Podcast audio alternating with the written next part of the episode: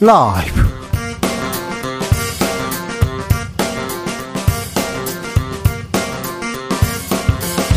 2023년 8월 16일 수요일입니다. 안녕하십니까. 주진우입니다. 잼버리 파행 책임 따져야 하는 국회 행정안전위원회 전체회의. 오늘 30분 만에 파행됐습니다. 이틀 남은 이동관 방통위원장 인사청문회는 제대로 진행될 수 있을까요? 아, 국회는 정치권은 왜 할 일 안 하고 계속 이렇게 공전하고만 있을까요? 정치권 일하게 돌릴 방법은 없을까요? 김성태 국민의힘 상임의장과 이야기해 봅니다. 윤석열 대통령의 광복절 경축사에 대한 일본 언론의 평가 호평 일색입니다. 위안부 과거사 문제 언급 없었던 걸 두고 이례적이다 이렇게 분석했는데요. 모레 있을 한미일 정상회의에는 어떤 영향을 미칠까요? 지금은 글로벌 시대에서 짚어봅니다. 경북 고령의 한 목장에서 탈출해서 사살된 암사자 사순이 꼭 사순이를 그렇게 사살해야 했을까요? 안타까움 큽니다. 특히 숨지기 직전에 20분 동안 숲속에 가만히 앉아 있는 모습, 그리고 앙상한 그 몸매를 봤을 때, 아, 가슴 아픔은 더 커지는데요. 제2의 사순이 막을 길은 없을까요? 자세히 들여다보겠습니다. 나비처럼 날아 벌처럼 쏜다. 여기는 주진우 라이브입니다. 오늘도 자중자애 겸손하고 진정성 있게 여러분과 함께 하겠습니다. 예전에 이런 얘기 많이 들으셨을 거예요. 다리 떨면 복 나간다. 안절부절 못하면 정신사납다. 밤에 휘파람 불면 뱀 나온다. 한숨 쉬면 근심 걱정 생긴다. 이 혼난 경험 있죠. 저는 다 혼났어요. 많이 혼났네. 제가 혼나는 것만 다 적어 놓으셨네. 그런데요, 음, 오히려 그 약이 될 수도 있다고 합니다. 다리 떨면은 혈액 순환에 좋다고 합니다. 근데 좀 방정맞아 보이긴 합니다. 네. 어, 그리고요, 안절부절 못하지 않습니까? 그럼 몸을 더 움직이게 된답니다. 어, 그런데, 음, 좀 불안하기는 합니다. 휘파람 불면 안면 근육 운동에 도움됩니다. 밤에 휘파람 소리 그렇게 뭐 즐겁진 않습니다. 잘 못 부는 사람이 불잖아요. 괴롭습니다. 어, 깊게 숨을 쉬면 폐 건강에 좋다고 합니다. 아, 한숨이 폐 건강에는 좋다 이런 것도 있습니다. 좀 약간 핑계 된것 같은데요. 음, 좋게 보이지 않는 행동이지만 어떻게 좀 더 나은 어, 방법일 수도 있어요. 무의식적으로 행동했는데 아 이거는 건강에 도움이 된답니다. 이런 것도 있잖아요. 어 저는 다리를 꼬고 제가 한 다섯 살 때부터는 다리를 꼬고 이렇게 앉았던 것 같아요. 어렸을 때부터. 그리고 짝다리와 다리를 꼬고 꼬고 이렇게 앉았었는데 몇 해 전에 다리를 꼬는 게 허리에 부담된다 이 얘기를 듣고 한 3년째 지금 다리를 꼬지 않고 있습니다. 허리에 도움이 확실히 됩니다. 이런 건강에 도움이 되는 습관 있으면 알려주십시오. 샵 9730 짧은 문자 50원 긴 문자는 100원이고요. 콩으로 보내시면 무료입니다. 그럼 주진우 라이브 시작하겠습니다.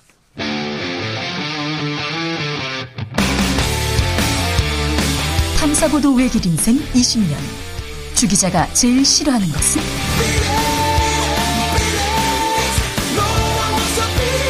이 세상에서 비리와 부리가 사라지는 그날까지 오늘도 흔들림 없이 주진우 라이브와 함께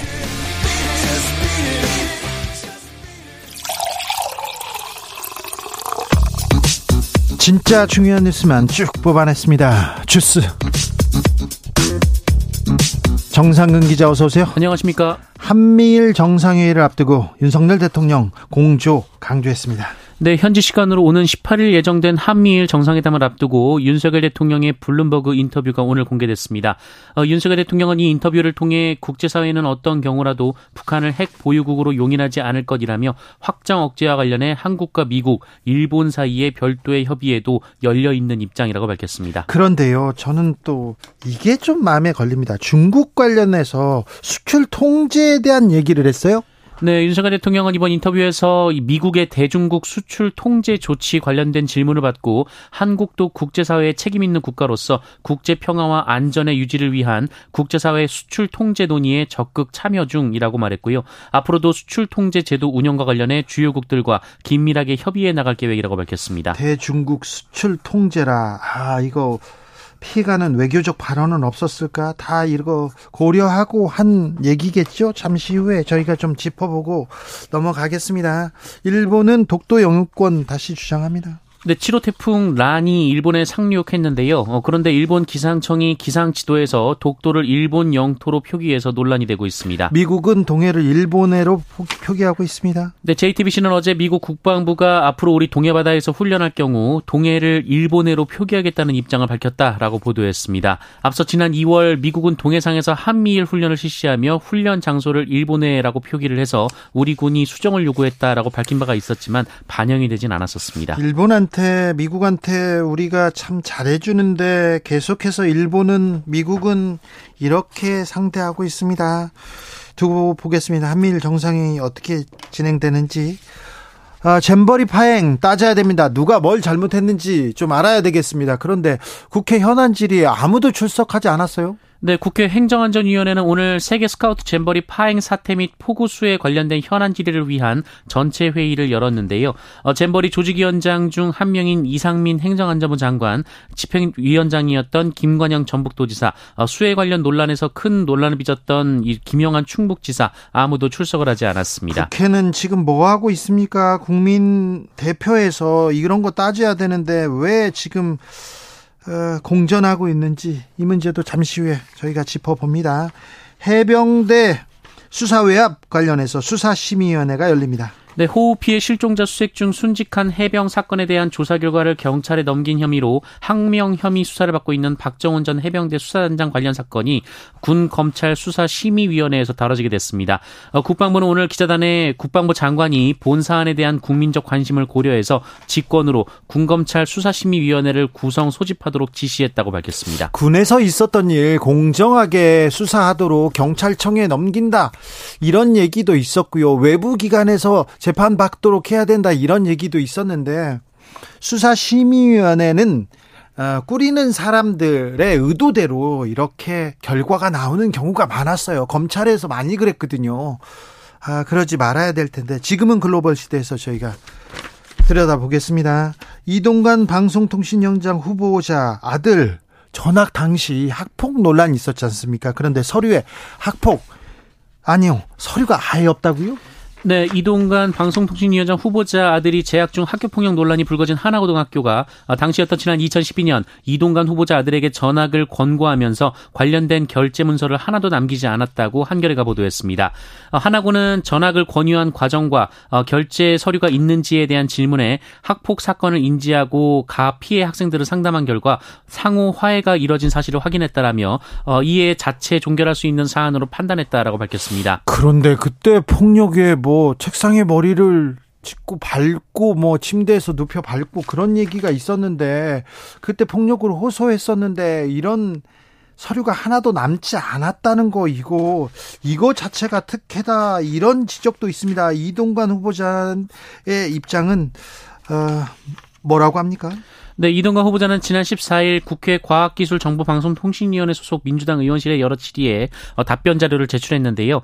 어, 아들의 학폭 문제에 대한 질문에는 당사자들이 화해하고 어, 처벌을 불언한 케이스라며 어, 경징계 대상임에도 시범 케이스로 중징계 처벌을 받은 것 같다는 것이 다수의 학폭 전문 변호사의 견해라고만 말했습니다. 청문회에서 어떤 일이 어떤 얘기가 나올지 좀 지켜보겠습니다. 언론재단 이사장 해임 움직임이 있었습니다. 그런데 어, 부결됐습니다. 네, 한국언론진흥재단은 오늘 표한수 이사장 해임안을 이사회에 상정했는데요. 네. 이사회에서 부결이 됐습니다. 어, ABC 협회 신문 유가 부수 조작 논란이 불거진 이후 정부 광고 지표가 변경됐는데 어, 이 과정에서 조작이 있었다며 특정 시민단체가 표한수 이사장을 고발했고 검찰이 수사에 나선 바 있습니다. 그런데요, 뭐뭐 뭐 수사에 나섰다고는 하는데 무슨 밝혀진 거는 아직 없습니다.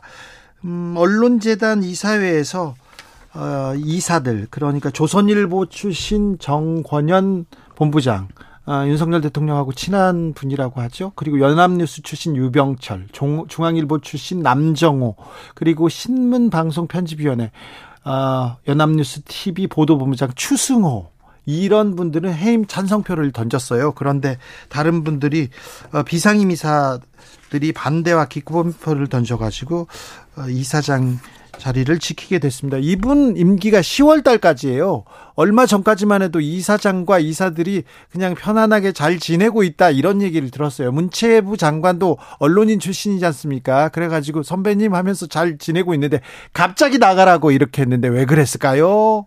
왜 그랬을까요? 누가 공을 세우려고 했을까요?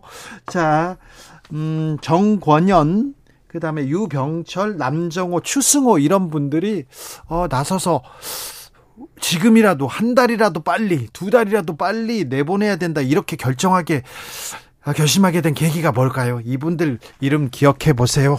아마 이번에 그 윤석열 정부에서 재미난 일이 벌어질 겁니다. 음, 코로나 상황 어떻습니까? 네, 코로나19는 그 지난 8월 2주 주간 신규 확진자 수가 34만 9천 명, 하루 평균 5만여 명이 나왔습니다. 어, 직전주보다 0.8% 증가해서 7주 7주 연속 증가세입니다만 네. 어, 이전에 비해서는 증가율이 크게 줄었습니다. 어, 유행 확산세를 가늠할 수 있는 감염 재생산 지수도 1.04까지 내려갔습니다. 네. 어, 다만 위중증 환자와 사망자 수가 급증했는데요. 지금 중요합니다. 위, 위중증 환자 늘고 있습니다. 사망자 수도 급증 급증하고 있습니다. 네, 하루 평균 재원 위중증 환자 수는 215명으로 직전주 177명보다 21.5%, 어, 사망자는 직전주 97명에서 지난주 136명으로 40.2%가 급증했습니다. 어, 위중증 환자와 사망자 수는 확진자 증가세의 후행 지표로 알려져 있습니다. 말라리아도 조심해야 됩니다. 모기 물리시면 안 됩니다. 모기에 물렸을 뿐인데 아 매우 매우 심각한 아, 질병으로 이렇게 이어질 수도 있습니다. 주스 정상근 기자 함께했습니다. 감사합니다. 고맙습니다. 저는 무의식적으로 했는데요. 건강에 좋은 것 같아요. 이런 습관들 듣고 있습니다. 9193님, TV 보면서 밥 먹으면 과식한다고 했어요. 저는 식사할 때 라디오 듣습니다. 아, KBS 1라디오 주진우 라이브 들으면, 어, 좋습니다. 뭐, 건강에도 좋고요. 음, 정신 건강에도 좋고요. 아주 뭐, 똑똑해집니다. 9369님 아침에 일어나서 이 닦고 미지근한 물 한 잔 마시는 게 참 좋다고 하네요. 아, 이를 닦고 물을 먹어야 됩니까? 물 마시고 이 닦으면 안 되죠. 이를 닦고 물을 먹는 게 좋다고 합니다. 저도 많이 들었는데, 음, 네. 0147님, 지갑을 뒷주머니에 넣고 다니면요. 골반 틀어진다고 해서 20년째 지갑을 가방에 넣고 다니고 있습니다. 음, 한쪽, 한쪽 이렇게 뒷주머니에 넣지 않습니까? 그러면요. 구멍 납니다. 네. 구멍납니다. 확실히. 8228님, 찬 데서 자면 입 돌아간다고 하는데, 한, 한여름에는 마룻바닥에서 자니까 에어컨 없이도 숙면합니다. 네. 알겠어요. 아, 여름에는 좀찬 데서 자야죠. 입 돌아가는 그런 건 아닌 것 같아요. 3123님, 어른들이 수업 시간에 껌 씹지 말라고 했는데요. 심리학적으로 껌을 씹으면 초조함을 없애주고 집중력 높여주고 구강 건조증에도 좋다고 합니다. 맞아요. 저 어떤 논문 읽었는데 뭘 씹는 게 씹는 게 집중할 집중을 하게 한다고 하더라고요. 그래서 공부하는 사람들 그리고 또 어떤 과학자들이요 뭘 씹으면서 연구하고 이렇게 글을 쓰는 경우 봤어요. 네. 그러니까 선생님들 말 그리고 또 부모님 말이 다 이렇게 정답은 아닌 것 같아요. 아시잖아요, 다. 주진우 라이브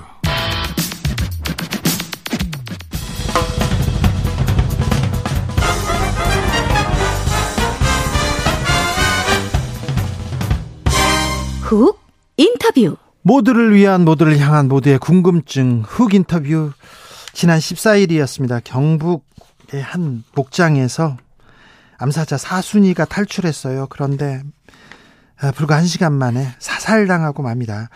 아, 마지막 모습이 탈출한 후 숲속 그늘에서 그냥 앉아 있는 그냥 편안하게 앉아 있는 사순이 눈빛. 네, 자꾸 생각이 난다. 이런 분들 많은데요. 아, 사순이 막을 수는 없었을까요? 제2의 사순이를 막아야 할 텐데 동물권 행동 카라의 최인수 활동가와 이야기 나눠보겠습니다. 안녕하세요. 네, 안녕하세요. 네. 사순이 사건 잘 모르는 분들이 있으니까 저 어떻게 어떤 일이 있었는지 좀 알려 주세요. 아, 네. 앞서 말씀하셨던 것처럼 지난 14일 월요일이죠. 오전 음. 7시 24분쯤에 경북 고령군에서 개인이 운영하던 관광농원에서 암사자 한 마리가 탈출했다는 신고가 접수됐습니다. 네. 이, 사, 네, 이 사실이 곧장 인근 캠핑장과 마을에도 전달이 되어서 캠핑장 이용객들은 모두 대피를 했고 마을 주민들도 자택 안에 계셨고요. 곧바로 경찰 소방당국 그리고 고령군 소속 엽사 군청 직원, 대구지방 환경청 직원들이 포획을 위해서 출동을 했고 1시간여 만에 이제 탈출한 농장 바로 옆에 숲속에 앉아있던 사순이를 발견했습니다. 네. 네, 발견 직후에 곧바로 총을 쏴서 사살을 했고요.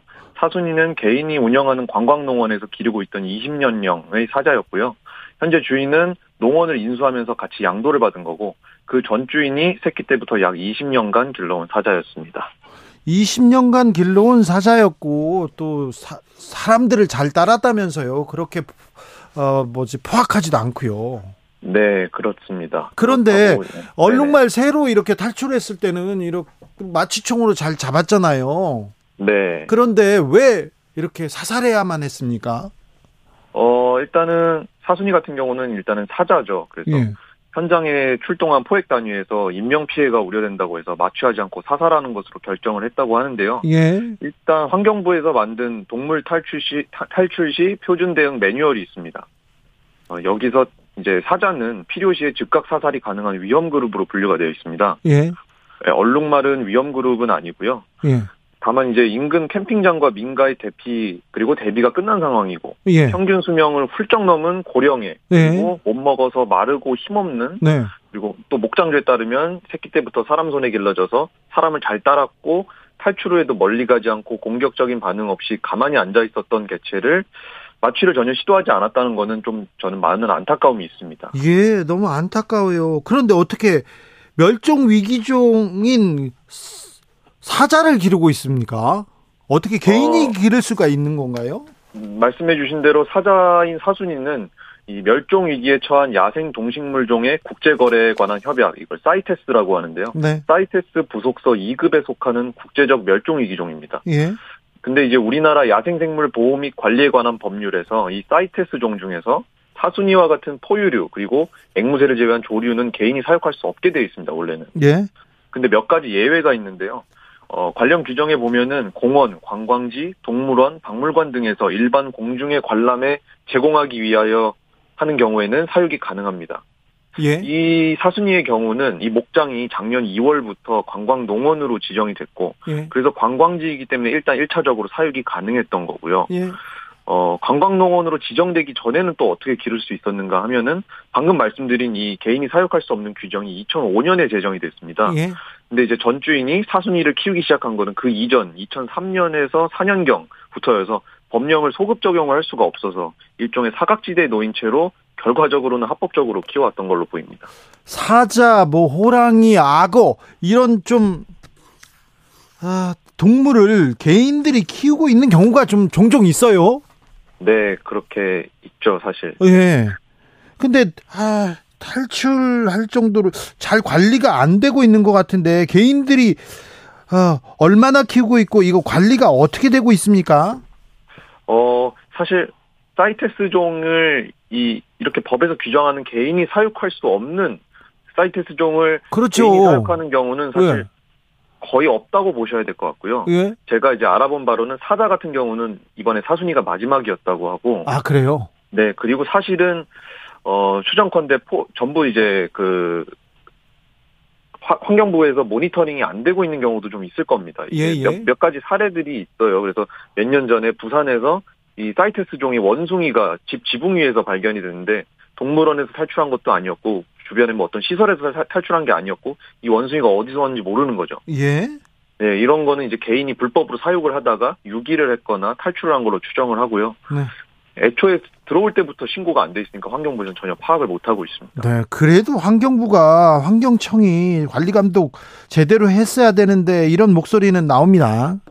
네, 그래서 이제 모니터링 거기 안에 들어와 있는 종 같은 경우는 네. 정기적으로 환경부의 점검을 받아야 되고 예. 법적 근거도 있습니다. 네. 야생생물법에 따르면은 이제 연 1회 지방 환경청이 점검을 나가서 정기 점검을 받게 돼 있는데요. 네.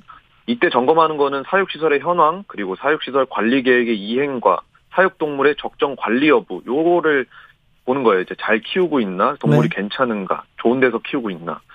근데 문제는 그렇게 법에 따라서 정기 점검을 실시하면서도 관리해온 게 지금 이런 사순이 같은 이 지경이라는 거죠. 네. 네, 사고 이후에 이제 공개된 사순이 모습은 고령인 걸 감안해도 지나치게 말라 있었고 말랐어요. 너무 앙상해가지고 네. 너무 아프더라고요. 맞습니다. 그게 가슴 아프더라고요. 그리고 생전에 이제 살던 사육장도 공개가 됐는데 아무것도 없이 그냥 텅 빈 시멘트 바닥뿐이었고 면적도 충분하지는 않았습니다. 예. 네, 그리고 관광농원 방문객들이 사순이가 있을 때 이제 인터넷에 올린 영상 같은 거를 보면은 계속 네. 사순이가 배 식구를 앞발로 반복적으로 긁어대는 정형 행동이라는 걸 보이는데요. 예. 이 정형 행동은 먹이가 충분지 않고 그리고 안에서 할 게 아무것도 없기 때문에 반복해서 보이는 비정상 행동입니다. 너무 말랐어요. 너무 앙상하게 말랐어요. 제대로 먹지도 못했던 거죠. 네, 뭐 목장주는 그래도 식비가 많이 들었다라고는 하는데 예. 사실 반려동물에 들어가는 식비만 대조를 해봐도 그렇게 많은 돈을 쓰고 계시지는 않았어요. 야, 그렇군요. 그래서 사실 그래서 결국은 이제 사순이 사육 환경은 사자의 복지를 전혀 충족시키지 못하는 아주 열악한 환경이었다고 볼 수 있고요. 네. 그런데도 환경청에서는 거기 정기 점검을 실시해 왔다고 하고요. 문제없다고 판단을 했으니까 그대로 둔 거고요. 환경청에서 그 정기 점검을 했다고요? 근데 문제가 없다고요? 네, 그렇게 지금 계속 두어왔던 거죠. 이거 환경청이 더 큰 책임을 져야 될 것 같은데요, 그러면? 네, 저도 그렇게 생각을 합니다. 네. 그리고 또 이번 사건 이후로 예. 사순이 현 주인이 전 주인에게 사순을 양도 받을 때 이 사이테스 종은 양도 양수 신고를 다 환경청에 해야 되는데 네. 이걸 하지 않은 게 드러나서 과태료를 부과한다고 해요. 아, 근데 이 그래요? 사실이 왜 정기 점검을 할 때가 아니라 이런 사건이 벌어지고 그렇죠. 나서 드러나는지 네. 그런 부분이 좀 안타깝습니다. 아예 몰랐다면 모를까 정기 점검을 했으면 관리 감독 부족하다는 비판 받아야 될 것 같습니다. 이지용님 네. 사순이 안 죽었어도 됐는데 안 죽였어야 되는데 안타깝습니다 얘기하고요. 이묘진님 인간이 동물들을 마음대로 착취하거나 죽여도 된다는 인식 사라졌으면 좋겠습니다. 어떻게 생각해 보면요, 20년 동안 그 작은 우리에 이렇게 앉아 있었잖아요. 그러다가 한 시간, 그러니까 몇, 한 몇십 분 이렇게 흙에 이렇게 앉아 있으면서 얼마나 편안했을까. 하, 좀 안타깝습니다. 좀 안타까워요. 저 김영성님께서 사순이 사살에 대해서 국제 동물협회 같은 데서 제재할 방법은 없습니까? 이렇게 물어보는데요. 아 그런 방법은 사실 없습니다. 결국 이제 우리나라로 또 들어오고 나서는 네, 우리나라 야생생물법으로 이제 다루기 때문에 네. 예, 자, 오히려 동- 예, 동물들이 동물원 그리고 우리를 자꾸 탈출합니다. 탈출해야 탈출하는 게 이 동물들의 본능이죠. 그런데 어, 좀 재발 방지를 위해서 정부에서는 어떤 대책을 세워야 될까요? 어, 우선은 동물원에 대한 내용을 다루고 있는 이제 전시시설, 관람시설까지 다 포함이죠. 예. 동물원 수족관법이 개정이 돼가지고 올해 12월부터 시행이 됩니다. 네, 여기서는 이제 그간에는 이런 시설들이 등록제로 아무나 쉽게 열 수 있었었는데 네, 네, 그거 이게 문제. 이제 허가제로 바뀌어서 예, 한층 까다로운 요건을 충족을 시켜야 되고 예. 관리 감독도 강화는 될 텐데요. 어, 문제는 이미 존재하고 있는 열악한 동물, 동물원들입니다. 이제 시설이 오래된 것만 열악한 게 아니라 네. 동물 대상으로 만지기, 올라타기 체험 같은 동물에게 이제 많은 스트레스를 유발하고 예, 복지를 떨어뜨리는 전시 형태 그리고 동물의 습성이 고려되지 않은 사육 환경 이런 게 전부 이제 열악한 환경이라고 할 수 있는데요. 그렇죠. 네, 근데 이런 동물원들은 개정법이 시행되어도 5년의 유예 기간을 갖게 됩니다. 아이고 안 되겠네. 그래서 예. 네, 오- 동물원 입장에서도 뭐 시간이 필요하겠지만 네, 동물들의 수명을 생각하면은 5년은 동물들에게 결코 짧은 시간이 아니죠. 예, 어, 많은 동물들이 환경 개선이 이루어지기도 전에 여전히 열악한 환경에서 죽어갈 확률이 높고요. 네. 어, 이 열악한 환경에 대해서 지금 법에서 미처 규정하지 못하고 있는 사각지대가 많은데 이런 부분에 대한 숙고와 의견 수렴을 통한 개- 법이 이제 계속 보완이 돼야 될 거고요. 일- 일단은 네, 그- 그리고 사순이와 같이 이제 개인이 감당하지 못하고 사각지대에 놓여 있는 동물들 그리고 이런 기준 미달의 동물원에서 사육 포기될 동물들은 앞으로 계속 나올 텐데 네. 얘네들을 수용할 보호 시설이 시급합니다. 아 그러네요. 네, 지금 환경부에서 준비를 하고는 있는데 네, 전부 중소형 동물들, 막 라쿤이나 미어캣 같은 좀 조그만 동물들을 수용을 목적으로 한 곳들이라서 예, 사자, 뭐 코끼리, 얼룩말 이런 대형 동물들이 갈 곳은 없습니다. 그래서 아. 대형 동물들도 수용 그리고 수용뿐만 아니라 당연히 동물들에게 초점이 맞춰져 있는 보호시설 확충이 좀 시급하고 저는 이 역할을 동물원도 같이 할 수 있다고 보거든요. 예, 그렇죠. 네, 해야죠. 네. 관람객에 초점이 맞춰진 유락시설이 아니라 이미 인프라는 갖춰져 있으니까 예. 갈곳 없는 동물들을 보호하는 보호시설로서 동물원이 역할 전환을 좀 해나가야 된다고 생각합니다. 네. 어, 부경동물원에 갈비사자 바람이가 있었는데요. 그 갈비사자는 어떻게 됐습니까?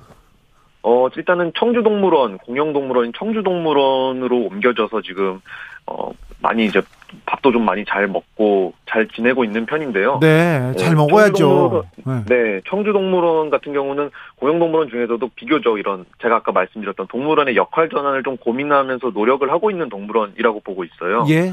그래서 그런 곳에서 이제 수용을 해서 잘 돌봐주고 있는데 이제 자- 남은 동물들이 좀 문제죠. 남은 동물들이란요? 어, 북경동물원에 여전히 동물원 동물들이 남아 있으니까 아직도 잘 그그 동물들은 잘 못 먹고 있을 거 아니에요. 그럴 걸로 보이죠. 일단은 북경동물원 내에 계속 있을 건데요. 예. 지금 지난 12일부터 운영을 중단을 한다고 선언을 했거든요. 북경동물원에서. 예. 근데 아직 동물들은 그대로 있고, 어, 근데 이 북경동물원의 대표가 다른 곳에 또 동물원을 소유하고 있는데, 이 예. 동물원 같은 경우는 몇 년 전에 북경동물원처럼 경영난을 이유로 동물에게 먹이를 제대로 공급하지 못했고, 예. 이런저런 많은 일들이 있어서 굉장히 열악하고 심각한 복지 저해 문제가 대두돼 가지고, 사상 최초로 동물원 대표로서 동물 학대죄가 인정이 돼서 처벌을 받았습니다. 예. 근데 지금 북경동물원도 마찬가지로 경영난, 경영난에 시달리고 있다고 하고, 이게 바람이한테 문제가 된 것도 쫄쫄 굶어서 깡마른 모습이었는데. 그렇죠. 네, 이런 일들이 또 북경동물원 지금 남아있는 동물에게 벌어질까봐 그게 걱정이고요. 네. 근데 현재 동물원 대표, 동물원 측은 남은 동물들을 돈을 받고 양도를 하겠다라는 의사를 보이고 있는데, 동물원에서 동물을 받는다는 게 쉬운 일이 아니거든요. 네. 자리도 필요하고, 합사도 잘 돼야 되고. 그래서 이게 원활히 이루어질 가능성은 낮다고 보고 있고, 어, 남은 동물들의 복지를 생각하면 반드시 다른 동물원으로 옮겨져서 최소한의 복지를 보장을 받아야 되는데, 어, 이렇게 열악한 환경에 방치돼서, 어, 굶고 있는 동물들 에게 설령 동물 학대가 인정이 된다고 하더라도 지금 법적으로는 정작 동물들의 소유권을 동물원에게서 박탈할 수 있는 근거가 없습니다. 아, 네. 이 부분이 참 안타까운 지점이죠. 네. 국회 그리고 환경부에서 좀 나서서 이제 좀 대책을 세워야 될 것 같습니다. 말씀 잘 들었습니다. 최인수 활동가였습니다. 네, 감사합니다. 교통정보센터 다녀오겠습니다. 김민혜 씨.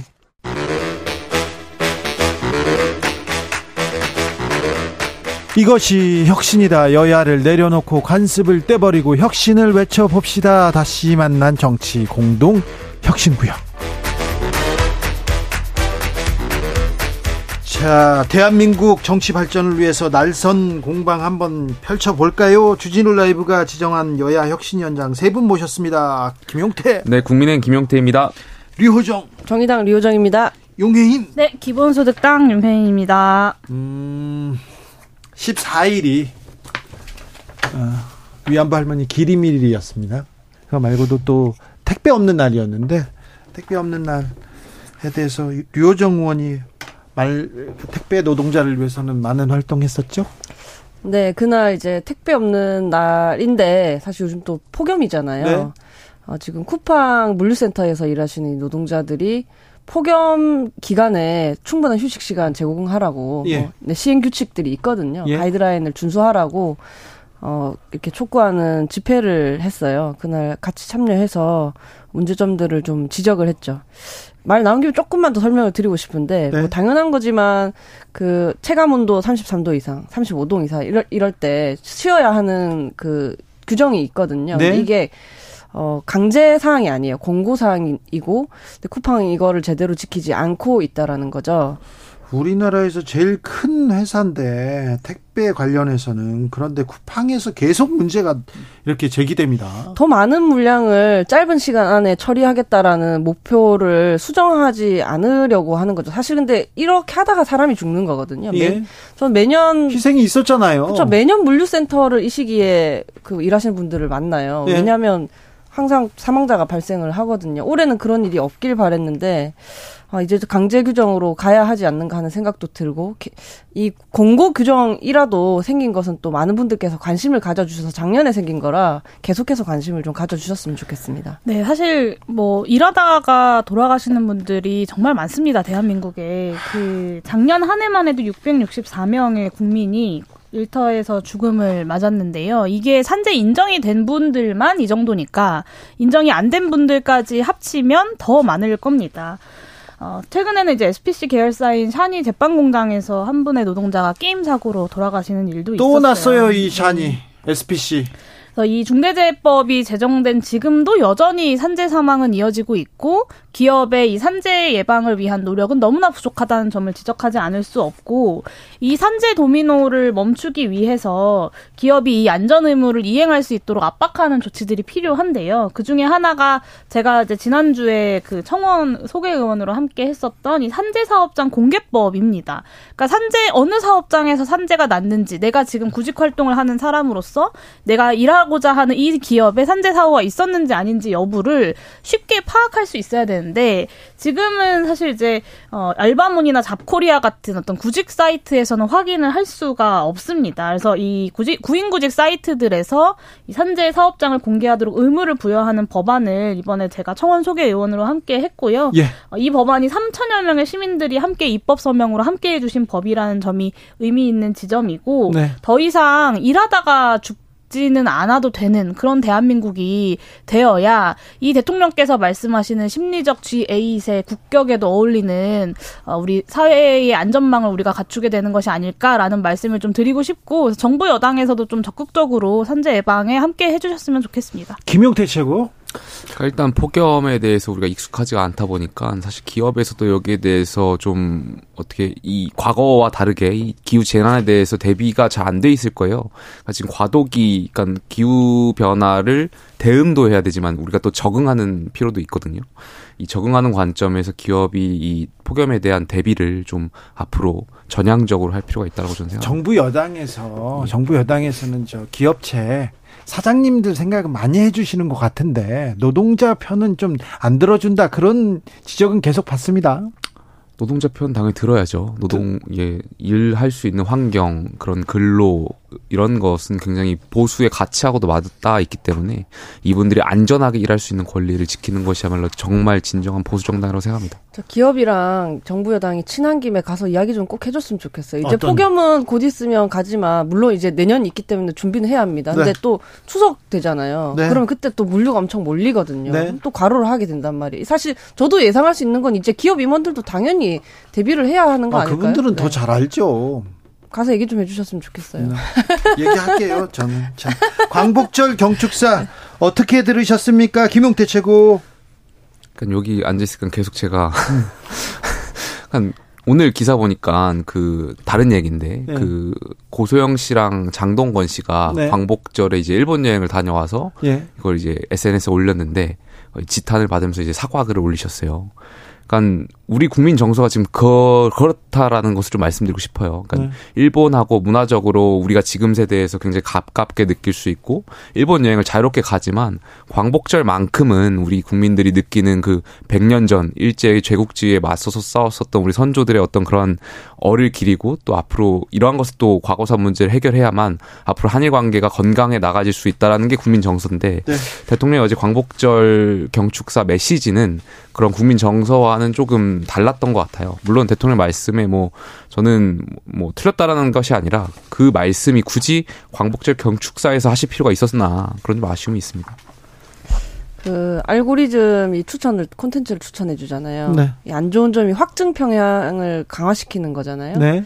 그 4.19 때도 참 많은 말들이 있었는데 4개월 사이에 이 콘텐츠가 확증 평 대통령의 그 편향을 강화시킨 게 아닌가 하는 생각이 들 정도로 더 강한 메시지가 나왔고요.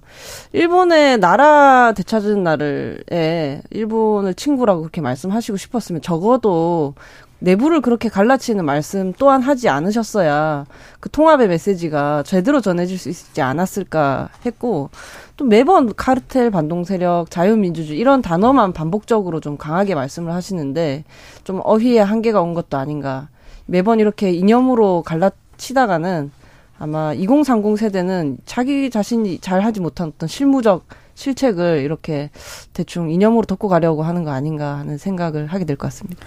네, 대통령의 말이 뭐 틀린 건 아니다라고 하셨는데 저는 대통령의 말은 틀렸다고 생각합니다. 이 공산 전체주의 세력은 민주주의 운동가, 인권 운동가 그리고 진보주의 행동가로 위장하고 패륜적 공작을 일삼아왔다 이런 표현을 하셨는데요. 너무 충격적이었고 대통령이 사실관계 확인도 없이 그리고 구체적인 내용도 없이 민주주의 대한민국을 읽어온 어, 운동가들을 폄훼하고 있다라고 생각합니다. 도대체 대통령이 말씀하시는 공산 전체주의 세력이 누군지 묻고 싶고요. 네. 이한열 열사입니까? 아니면 박종철 열사입니까? 아니면 노동자들을 위해서 자기 목숨을 내던졌던 전태일 열사입니까?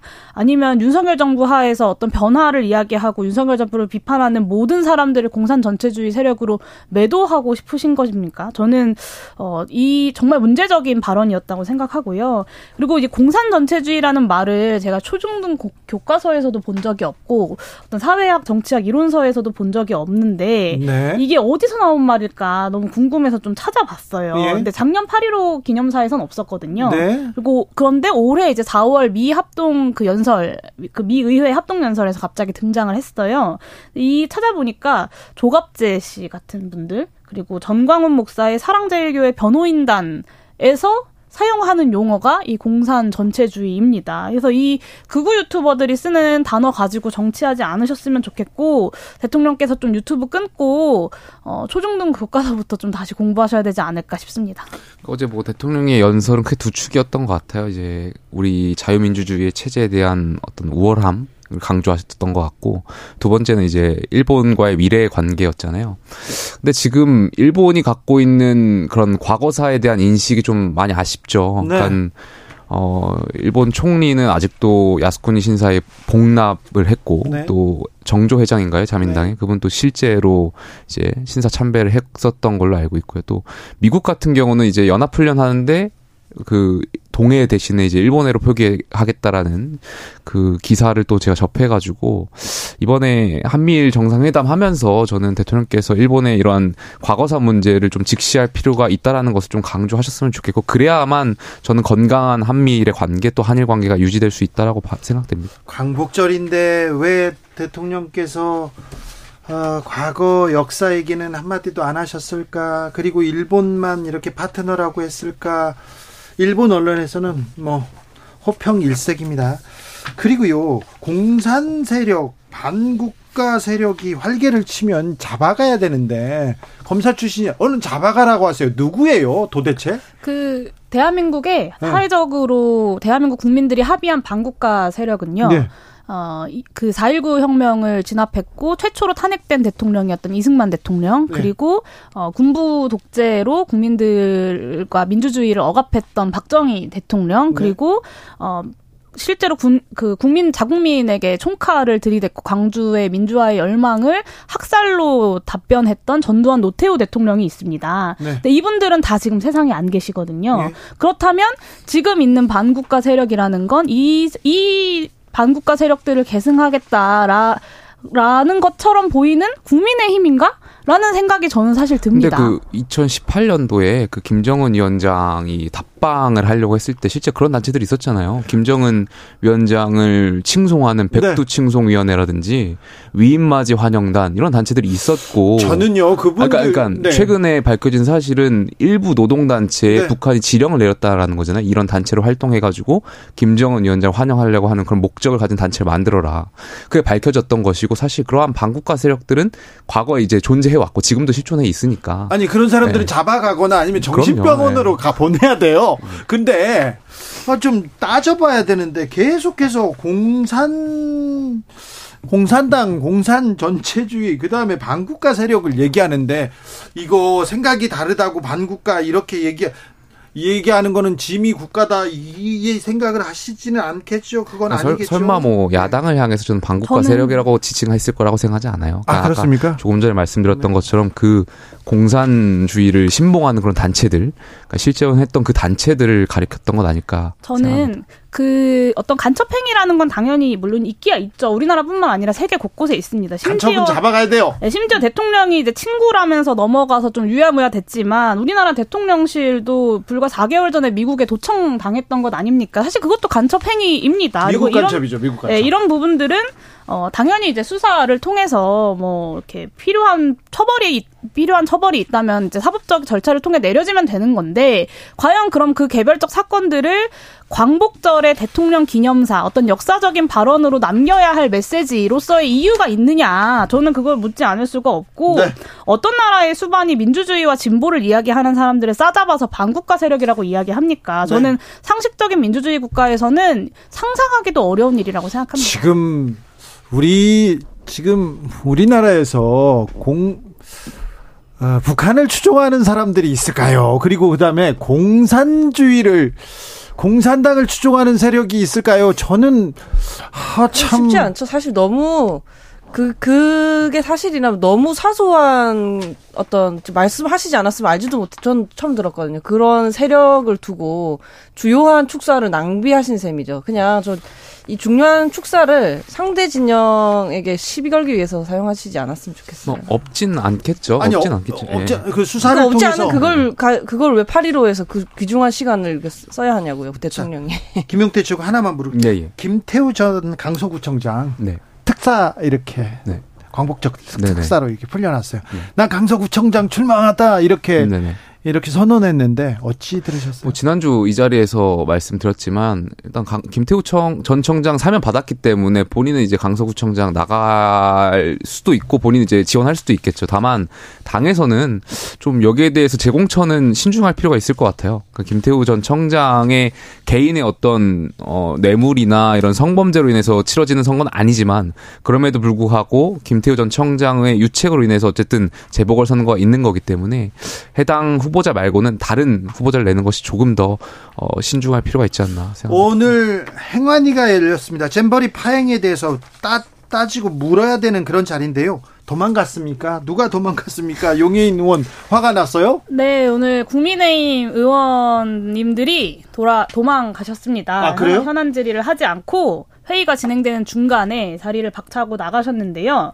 어, 국민의힘의 주장은 전북도지사를 야당이 불러주지 않아서 오늘 회의가 파행이 됐다라는 겁니다. 근데 제가 fact check를 좀 해야 될 것 같은데 여, 여당 의원님들이 가짜 뉴스를 너무 유포하세요. 여당에 가짜 뉴스 신고 받는 센터가 있다고 하던데 제가 거기에 좀 신고를 하고 싶은데 일단 첫 번째는 오늘 있었던 행안위 현안 질의는요. 잼버리 현안 질의가 아니었습니다. 기본적으로 지난 7월 10 그 7월 보름쯤에 있었던 오송 차, 그 지하차도 참사와 신림역에서 있었던 흉기 난동 사건 그 두 가지를 가지고 원래 그때 7월 말에 하기로 했었는데 충북 도지사랑 청주시장을 여당에서 못 부르겠다 동의를 못 하겠다라고 해서 8월 16일까지 쭉 밀렸던 거예요. 그러니까 현 행안위의 현적 그 산적한 현안이 있었던 거죠.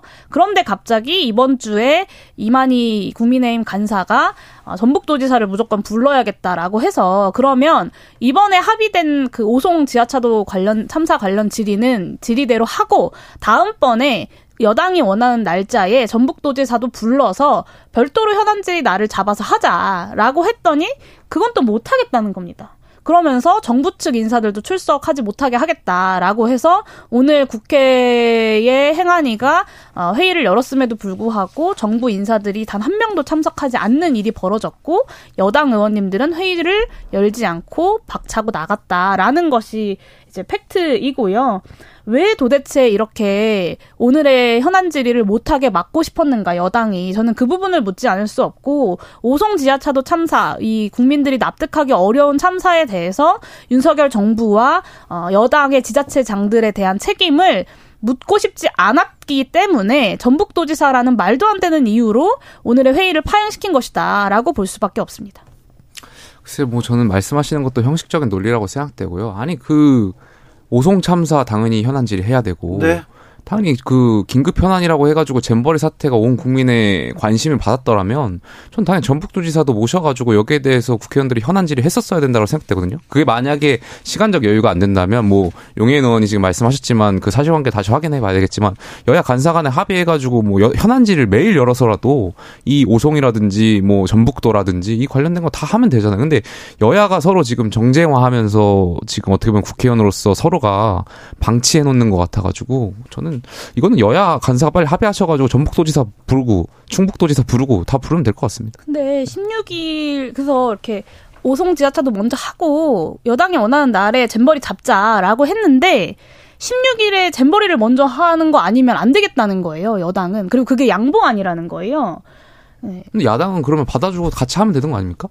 왜, 아, 그, 왜 가, 계속 긴장 상태 좀 다르죠. 오송 지하차도는 그러니까, 사람이 아니, 죽은 그러니까, 참사의 문제인 그러니까 것이고. 다 불러서. 그러니까 그리고 또 두 번째는. 그래서 네. 계속 이렇게 가게 되면은 결국에는 협상이 안 되고 방치되는 거잖아요. 저 그게 굉장히 네. 답답한데. 네. 근데 그 협상하던 중에, 협의를 하던 중에 자리를 박차고 나가셨어요. 그래서 원내 대표를 만나고 오겠다. 이만희 간사가 하시더니 소통관에 가서 기자회견을 하시고 그렇게 협상이 깨지고 파행돼서 여기까지 오게 된 거거든요. 네. 그런데요. 이런, 이런, 걸 두고 정쟁이라고 하는 거죠. 네. 아 이것을 저는 정쟁이라고 볼 수는 없다고 아, 생각합니다. 여기 여기에는 분명히 국민의힘에게 파행의 책임이 있는 거고요. 이 책임을 묻는 것을 정쟁이라고 한다면 저는 국회에서 아무것도 논의할 수 없다고 생각합니다. 저는 내일 모레 이동관 방송통신위원장 후보자 청문회 잘 열릴까 걱정입니다. 이 문제도 그러면은 어, 국민의힘에서 지금 증인을 채택해주지 않는다면서요. 그리고 어, 각종 자료를 제공하지 않는다면서요. 제출하지 않는다면서요. 이 청문회는 잘 열릴 수 있을까요? 사실 지금 방통위원장 경우에는 청문 보고서 없이도 대통령 임명이 가능한 건이잖아요. 그걸 굳이 또 파행까지 시켜가면서 아, 더 상태를 악화시킬 판단을 하지 않았으면 좋겠어요. 지금 이, 이마저도 요식행위에 불과하다는 지적을 지금 받고 있는데 반드시 이게 그래도 인사청문회를 잘 열어서 지금 그 후보자의 어떤 언론관이 많은 비판을 받고 있잖아요. 여론조사도 있고 그런 부분들이 좀 낱낱이 드러날 수 있는 청문회가 되어야 한다고 생각합니다. 저 이 청문회가 그 김용태 최고가 말한 바로 그 사, 그런 판단 때문에 열리게 된 건데요. 사실은 여당은 이동관 청문회를 파행시키고 싶었습니다. 그렇게, 그랬을 거고요. 그래서, 근데 이제 야당의 입장에서는 어떻게든 청문회를 해야 하니까 일단 청문회 날짜에 합의를 하고 청문 절차에 들어간 겁니다. 네. 그 그런 노력, 그러니까 국회를 정상적으로 운영하기 위한 노력을 야당이 하고 있다는 것이 지금의 현실이고요.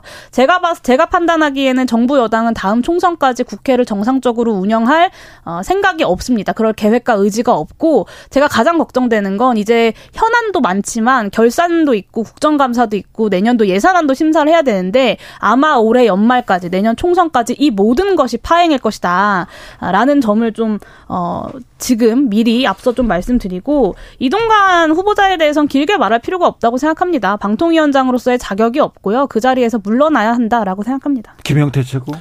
저는 국민의 한 사람으로서 봤을 때, 아, 정치권이 여야가 정말 무의미하게 계속 싸우는구나. 아니, 여당도 증인 빨리 채택해주고, 자료 다 제출, 그, 제출하고, 후보자도, 야당도 여기에 대해서 빨리 동의해가지고, 바로바로 청문회를 준비할 수 있게끔 해야지.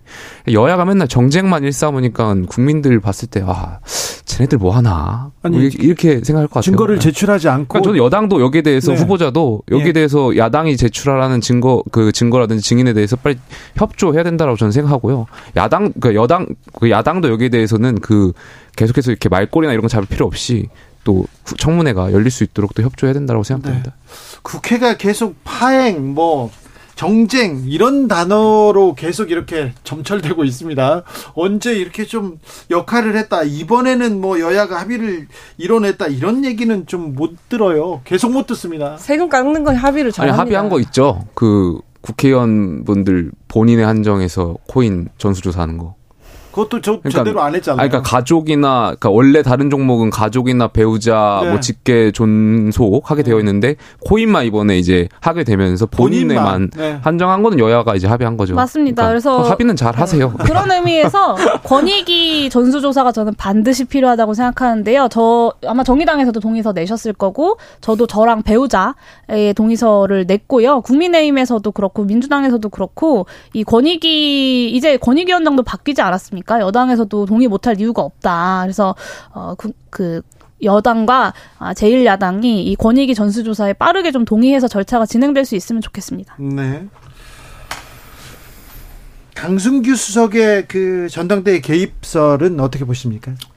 글쎄 뭐 좀 더 밝혀지는 게 있어야겠지만 일단 언론 나왔잖아요. 그러니까 언론에 드러난 것만으로 보자면 네. 어 저는 정권이 이제 바뀌게 될 때 되면 5년 뒤쯤 되면 감옥 갈 사람들이 많겠구나. 뭐 이런 생각을 해봤습니다. 네. 네. 굉장히 위험한 일들을 하시고 계시구나. 그렇죠. 네. 저 박근혜 전 대통령이 이 사안으로 공천 개입 사안으로 징역 2년 이렇게 판결 받으셨는데 이 사안도 그게 굉장히 무거운 아, 굉장히 주, 중차대한 문제인데 왜 이렇게 조용하죠? 당내에서도 조용하고 당을 사실상 이제 지배하고 있는 곳이 어디인가에 대해서 저희가 네. 다 알고 있어서 그냥 일상적인 풍경으로 받아들이는 것 같은데 네. 네. 실제로 중대한 문제이긴 하죠. 네. 그래서 윤석열 신당이라는 게 저는 별로 가능성이 없어 보여요. 지금 국민의힘이 지금 용산당이다 이런 네, 얘기도 나오는데 대통령실이 이렇게까지 당에 대한 그립을 세게 쥐고 가고 있는데 네. 윤석열 신당이 필요한 이유가 뭐가 있겠습니까? 공산 전체주의 얘기하면서 김일성주의를 신봉하는 사람이 있을까요? 그리고 북한을 추종하는 사람이 있을까요? 제가 그런 분들은 뭐 잡아가야 된다. 그 정신 과 치료가 필요하다 이렇게 얘기했는데 그건 또 정신과나 정신병원에 계신 분들한테 좀 미안한 말이 돼가지고 그 부분에 대해서는 제가 사과하겠습니다. 세 분 감사합니다. 네, 감사합니다. 감사합니다.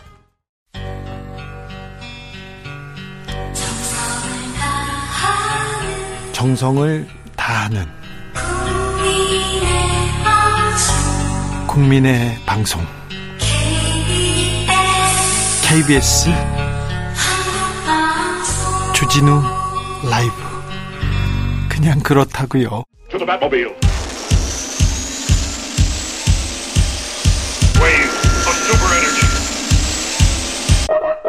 주 기자의 1분 단독 이동관 대변인실 언론 길들이기 VIP 기사 협조 요청 적극 호응 KBS 기사입니다.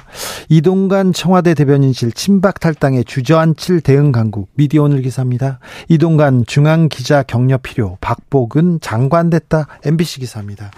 편집국장 친한데 좀 봐줘 본인 땅 투기 기사의 외압 한결의 기사입니다. 단독 이동관 MB MBC 경영진 교체 개혁 직접 보고 MBC 기사입니다. 단독 이동환 이동관 대변인실 분신하면 평생 먹고 산다 극우 매체 기자 소송 지원 시도 경향신문 기사입니다. 단독도 있습니다. 이동관 홍보수석실 문건 보니 청와대 비판하면 문제 보도 MBC 기사였고요. 단독 이동관 아들 학폭 전학 밀실 처리 하나고 결제 서류 없다 한겨레 기사였습니다. 이번 주만 쏟아진 아, 이동관 방통위원장 후보자 관련 특정 보도였습니다. 하나같이 낙마할 수도 있을 만큼 큼직한 사안인데 조용합니다. 매일 새로운 문건이 쏟아져서 그런지 잘 모르겠습니다. 그리고 MBC, KBS 한결의 경향 말고 다른 언론사는 어, 특종에 관심이 없다는 거 좀 신기하지요? 비판이 직업인 기자에게 비판한다고 문제 기자라고 하던 때가 있습니다. 비리를 저질러서 고발했더니 좌파라는 딱지를 붙이던 때가 있습니다. 언론인을 사찰하고 고발하고 퇴출하고 시사 프로그램 폐지하던 때가 있습니다. 친정부 언론에겐 특혜를 몰아주던 때가 있습니다. 이명박 정부 때입니다. 이동관 후보자가 언론의 사령탑을 맡았을 때였습니다. 이러고도 이동관 후보자가 언론 정상화를 말합니다. 공정 언론을 말합니다. 전두환 씨도 정의사회 구현을 말했습니다. 주기자의 1분이었습니다.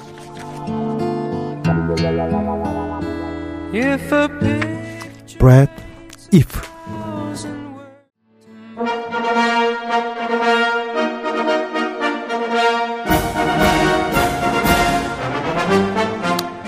진짜 보수의 품격 있는 나라 걱정 이것이 보수다.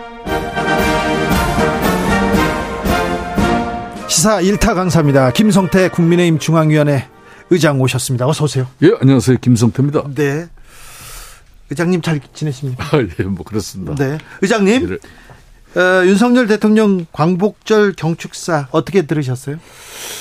한마디로 뭐 자유와 인권의 가치에 대한 확고한 소신, 그러니까 자유민주주의 이 체제에 대한 소중한 그 가치를 앞으로 대한민국이 어, 더큰 대한민국으로 발전하기 위해서는 이 가치 속에서 이루어져야 된다는 것은 대통령의 소신이 있는 거죠. 소신인데 공산 전체주의 반국가 세력 활개친다 이것만 들리던데요. 그러니까 소위 진보 좌파를 바라보는 그런 국민들의 시선이 바뀐 것이 이제 발언의 배경 중에 저는 하나라고 보고 있습니다. 그러니까 전 국민을 공포로 몰아넣었던 뭐 이 강우병 사드 전자파 이런 뭐 계담이 결국은 정치적 목적을 가진 계담 선동이었음이 밝혀지고 또한 이번에 어, 후쿠시마 이런 오염수 방류 그 반대 투쟁에서도 같은 강경이 재현되고 있거든요. 어, 국민들의 시선이 싸늘하지 않습니까? 네. 그런, 그런 측면에서 이제는 어, 이런 이제 가짜뉴스 계담 뭐 이걸로 국가 안보 의식도 흐트러져서는 안 된다는 아니, 그런 의장님 후쿠시마 오염수 문제로 국민들이 왜 국민의 건강권을 안 챙겨 그래서 정권에 대해서 싸늘한 눈빛을 보내는 거 아닙니까? 네. 자, 뭐. 일 경축사가 나오자마자 네. 일본 언론들은 다 아이고 역사 문제도 얘기 안 했다 하면서 호평 일색입니다. 그렇습니다. 네, 일본에서는 호평 받고 아 국내에서는 공산 전체 수의 반국가 이거 반대하면 공산당 이렇게 생각하 그렇게 생각하시는 건 아니죠? 그러니까 요 근래 이제 강복지를 맞이해 가지고 네. 각은 민주화 투사들이 모여 가지고 우리가 만든 쓰레기는 우리가 치우겠다고 이렇게 선언한 내용 알고 계시죠, 주기자. 네. 그, 그때 뭐 이제 어, 조선일보에만 크게 나왔습니다. 뭐 범인년 그 남측본부 사무처장 출신 민경무 그 대한연대 대표도 있고 또 어, 저 서울대 산민투 위원장 그분도 계시고 뭐 여러분이 계시지 않습니까? 그래서 이분들도 뭐 이런 자성의 목소리를 내는 것은 이제 시대 정신이 예. 과거에 우리가 민주화 이렇게 인권 자유를 위해서 갈구했던 그 소중한 투쟁의 가치들이 이게 그러니까 뭐 어제 강복절에 나온 의미입니다만은 이게 북한이 자유민주주의 체제로서 대한민국과 지금 이제 비록 분단된 국가지만은 경쟁을 하고 있다면 모르는데 이미 안 되죠. 끝났어요. 이미 이 체제 전쟁은 네. 뭐 대한민국이 세계 10위권의 경제 대국이 됨으로써 게임은 끝나버렸잖아요. 네. 그렇기 때문에 이제 북한이 가장 대한민국에 지금 위험한 그런 국가 중에 하나잖아요. 가장 뭐 큰 위험 국가죠. 그렇죠, 위협이죠. 핵 미사일 개발로 늘 공간을 협박치고 있으니까 이제 그래서는 안 된다. 그러니까 이런 체제에 잘못돼 가지고 함몰돼 가지고 그런 체제를 옹호하고 대변해서도 안 된다는 게 이번에 이제 윤석열 대통령의 강복질 경축서에 분명한 의미를 두고. 여권에서도 때와 장소 가리지 못했다. 과하게 일본만 이렇게 칭찬하더라. 이런 얘기 나왔습니다. 이준석 전 대표를 비롯해서 네. 이렇게 비판 비판의 목소리가 있어요. 그렇죠. 어제 이제 강복절 경축 사이기 때문에 네. 우리가 이 강복절은 정말 1945년 8.15 해방을 통해서 이루어진 그런 그런 날이죠. 어, 그런 역사적 의미가 역사적 있죠. 상당히 네. 중요한 거죠. 뭐 그렇지만 이제 어, 한일 관계 개선 미래를 위해서는 지금 북한이 핵미사일을 통해서 대한민국을 이렇게 위협하고 그런 불안한 안보 상황에서는 일본과의 또 이런 어, 굳건한 파트너. 안보 관계를 통해서 이제 북한을 견제할 수밖에 없다는 그런 입장을 보임으로써 대려 북한 체제가 생각을 바꾸게 하겠다는 게 그게 윤석열 대통령의 생각 아니겠습니까? 박근혜 전 대통령이 광복절 경축사에서 이런 얘기했어요. 역사는 자기 성찰의 거울이자 희망의 미래를 열어가는 열쇠다. 일본은 가해자다. 역사를 직시하라 이런 얘기도 했었는데 어 저기 그러니까 윤석열, 대통령은 대, 예, 그러니까 윤석열 대통령이 어제 경축사 발언에서 앞으로 이걸 진짜 공황 정국을 조성하고 불법 부당한 어떤 통치 권력으로서 민주주의를 퇴행시키는 어떤 그런 국정 운영의 통치권자라면은 이거는 국민들이 그냥 있을 수가 없겠죠. 그렇지만은 그게 아닌 지금 상황에서 공산 전체주의 세력을 무조건 맹종하고 추종하는 그런 세력들에게는 굴복해서 안 된다. 이 의미는 앞으로 자유민주주의 대책점에서 개인의 자유와 시장 경제를 부정하는 이 사람들의 목소리보다는 자유민주주의를 지키고 또 가꾸기 위해서 발전시키기 위해서 희생하고 헌신하신 분들 또 이 체제를 중시하는 대한민국 국민을 존중하겠다는 그런 이야기입니다. 너무 너무 제가 좀 뭐 대변을 네. 잘했습니까? 대, 대변하느라고 고생하신다 이런 생각도 듭니다. 자, 어, 운동권 588의 반성문 그런 얘기를 했는데 조선용물보에서 크게 썼죠. 그리고 다른 네. 언론에서도 같이 썼는데요. 음, 그분이 그분들이 운동권을 대표한다고는 전혀 보이지 않고요. 아무튼 8.15에 그런 얘기를 하셨구나 이런 생각이 조금 들었습니다. 예. 자, 몇 가지 현안 물어볼게요. 예. 의장님, 의장님 광복절 특사하고 김태우 전 강서구청장 특사에 포함됩니다. 대법원 판결된 지 서너 달 만에 어? 특사 받았습니다. 네. 그리고 강서구청장 출마하겠다 이렇게 외칩니다. 자, 강서의 터줏대감 김성태 어떻게 해야 됩니까 이거? 자, 대통령의 사면권 행사는 헌법이 보장한 대통령의 고유 권한이죠. 네, 권리입니다. 이 사면 권한을 가지고 네.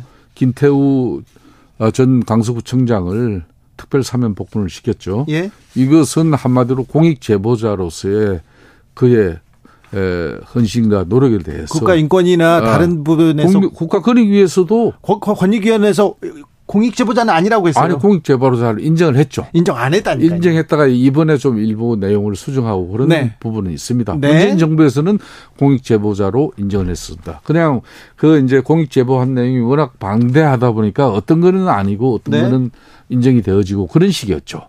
자, 그렇게 해서 윤석열 대통령의 사면 권한은 존중되어져야 되는 것이고 공익 제보자로 그 취지는 분명인 것이고. 자, 그렇다고 해서 이제 윤석열 대통령이 이 사람을 이번 10월 11일 있을 강서구청장 재보궐 선거에 어, 한마디로 출마를 시켰으면 좋겠다 이런 입장을 가지고 쉽게 말하면 당에 뭐 부담을 줬거나 이런 거는 전혀 아니에요. 네. 이제 시간은 어, 대통령의 사면 권한으로 대통령은 그런 사면권을 행사했고 예. 이제 당은 이제 어, 10월 11일 날이 예. 강서구청 재보궐 선거에 우리가 어떤 후보를 세우고 안 그러면 후보를 내느냐 마느냐 뭐 강서 우리 저 국민의힘 당은 당규상에는 우리 당 기책의 사유로 재보궐 선거가 발생했을 시에는 후보를 내지 않는다는 그런 구정이 있기 때문에 네. 지금까지 대체적으로 그 규정을 지켰어요. 자, 그래서요. 의장님. 자, 그렇기 때문에 후보를 낼 것이냐, 말 것이냐, 낸다면 누구를 낼 것이냐. 이거는 진짜 당의 판단인 거죠. 그래요? 예. 네. 저 김태우 전 구청장 가능성 높은 거 아닙니까? 권영세, 윤핵관 권영세 의원 다 바로 얘기하던데요. 아, 뭐. 주요 고려 대상인 건 맞죠? 그는 저는 뭐 그 고려 대상에서 빠질 이유는 없다고 봅니다. 그렇습니까? 예. 아 강서의 영향력이 큰 김성태가 말하면 김태우 강서구청장 나올 가능성 크네요. 아, 제가 뭐 꼭 그렇기보다는 네. 저도 입장은 분명해요. 네. 아, 대통령의 사면권은 사면권대로 존중되어져야 되는 것이고. 그러니까 뭐 출마해도 된다. 김기현 당 대표, 김기현 당 체제에서 우리 강서구청장은 단순히 이번에 뭐 구청장 보궐선거 이 하나의 의미를 담는 게 아니고 6개월 후에 있을 앞으로 내년 4월 총선에서 어, 가늠자가 될 수 있기 때문에 상당히 중요한 선거죠. 그렇기 때문에 중앙당 입장에서는 사활을 그려야 되는 것이고 모든 수당 방법을 다 동원해서 이기는 선거. 네. 또 선거 전략이 내년 총선에 미치는 그 영향 이런 모든 걸 판단해서 결정해 줘야 된다. 김태우도 배제하면 안 된다. 그 배제할 이유는 저는 없다고 봅니다. 알겠습니다. 배제할 이유는 없다. 아, 네. 네. 알겠어요. 자, 이건 좀 문제인 것 같습니다. 강승규 대통령실 시민사회 수석 전당대에 네. 개입했습니다. 목소리가 나왔습니다. 자, 어떤 변호사 나오면 안 돼. 그럼 김건희 나와 이렇게 얘기했습니다. 강신업 변호사 얘기. 아, 본인이 뭐 사적 인 통화 내용에서 한 이야기라고 해명은 하지만은 네. 어, 대통령을 모시고 있는 그런 어 사회 수석으로서 네. 어, 상당히 뭐 적절한 발언은 아니죠. 그렇죠. 그러니까 사적인 통화를 하더라도 네. 이미 전화 녹취를 통해서 그 당사자에게 이 내용을 전달할 수 있는 정도면은 그걸 꼭 사적인 전화로 볼 수도 없는 거 아니에요. 그렇죠. 본인은 본인만 사적인 전화로 생각했을 뿐이죠. 그렇죠. 어, 그런 부분은 앞으로 대통령을 모시고 있는 대통령 주변 사람으로서는 네.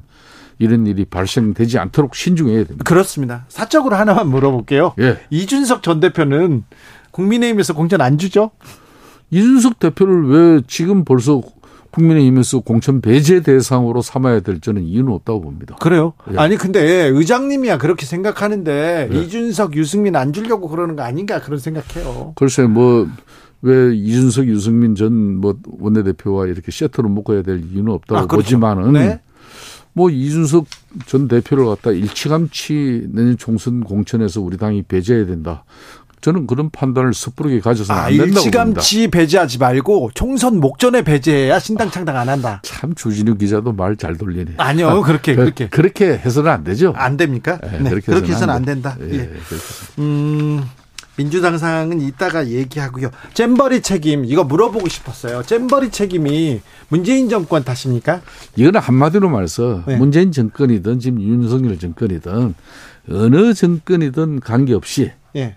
엄중하게 이제 대회도 마친 만큼 예. 모든 국가의 역량과 능력을 통해서 이런 볼상 사나운 아, 잼버리 대회 모습을 연출한 예. 그 책임자들 처벌해야죠. 처벌해야죠. 자, 그런데 예. 제가 판단할 때 예. 가장 그 중요한 책임은 연불보다는 제밥에 가 있었다는 것입니다. 그렇죠. 그러니까 처음부터 예. 자, 쇠만금 부지에서 한다 그러면은 그 쇠만금 넓은 부지에 어 그러니까 충분하게 배수도 잘 되고 그러니까 입지로서 좋은 땅이 있는데도 불구하고 네. 주 기자님 놀라지 마세요. 네. 이번에 잼버리 대회 양장은 그 갯벌을 매립한 지 불과 3년밖에 안 된 땅이에요. 예. 그러니까 매립한 지 1년밖에 안 된 그 땅을 갖다 언제 기간 어, 시설을 집어넣어 가지고 네. 물도 비 오면 배수가 잘 되는 그런 땅이 돼 있는 상태에서의 샤워실, 화장실 뭐 모든 이런 기반 시설을 갖추겠습니까? 예. 그러니까 처음부터 이건 잘못된 거예요. 그러니까 잼버리 대회를 부실 삼아 가지고 새만금에 뭐 국제공항을 신설하는 부분이라든지 네. 그리고 철도를 철도 인입을 시킨다든지 네. 그리고 고속도로를 동서남북 축으로 다 연결시킨다든지 이런 새만금 발전을 위한 이런 기반 사업들을 상당히 앞당겨 보자는 그 의지가 전북도 차원에서 너무 컸어요. 아니 그 의지야 이제 밝혀지고 있고. 그 의지야 좋은데 행사는 잘 치렀어야죠. 그러니까 왜 그런 부지를 하냐 이거예요. 그런데요. 그 부지를 한 이유도 있어요. 그게 그 부지를 농지 관리 기금을 받아가지고 갯벌을 메울 수 있기 때문에. 네. 그래서 그 땅을 한 거예요. 자, 그러면요. 이제 여가부 장관 그리고 전라북도가 잘못했다 이렇게 전라북도 탓이다 이렇게 얘기하려고 그러죠. 아니지 나는 여가부 장관은 여가부 장관대로 책임 있죠. 네, 네. 아 그러니까 새만금 부지라는 거는 네. 30년 전에 이미 2, 30년 전에 이 부지를 예. 갯벌을 이렇게 메웠죠. 매립해 가지고 네. 이제 좋은 땅이 돼 있는 그런 곳도 많아요. 네. 왜 그런 데를 꼭 배제하고 어, 갯벌을 갖다가 메워 가지고 거기다 야영장을 만들 생각을 했냐 이 이야기예요. 제가 하는 1719님께서 질문합니다. 의장님, 네. 이번 잼버리로 인해 가지고요. 저 2030 엑스포 유치는 영향이 없을까요? 이렇게 물어봅니다. 제가 생각할 때는 상당히 우려되는 부분이 그 부분이에요. 그렇죠. 그러니까 걱정인데요. 이 대회는요. 네.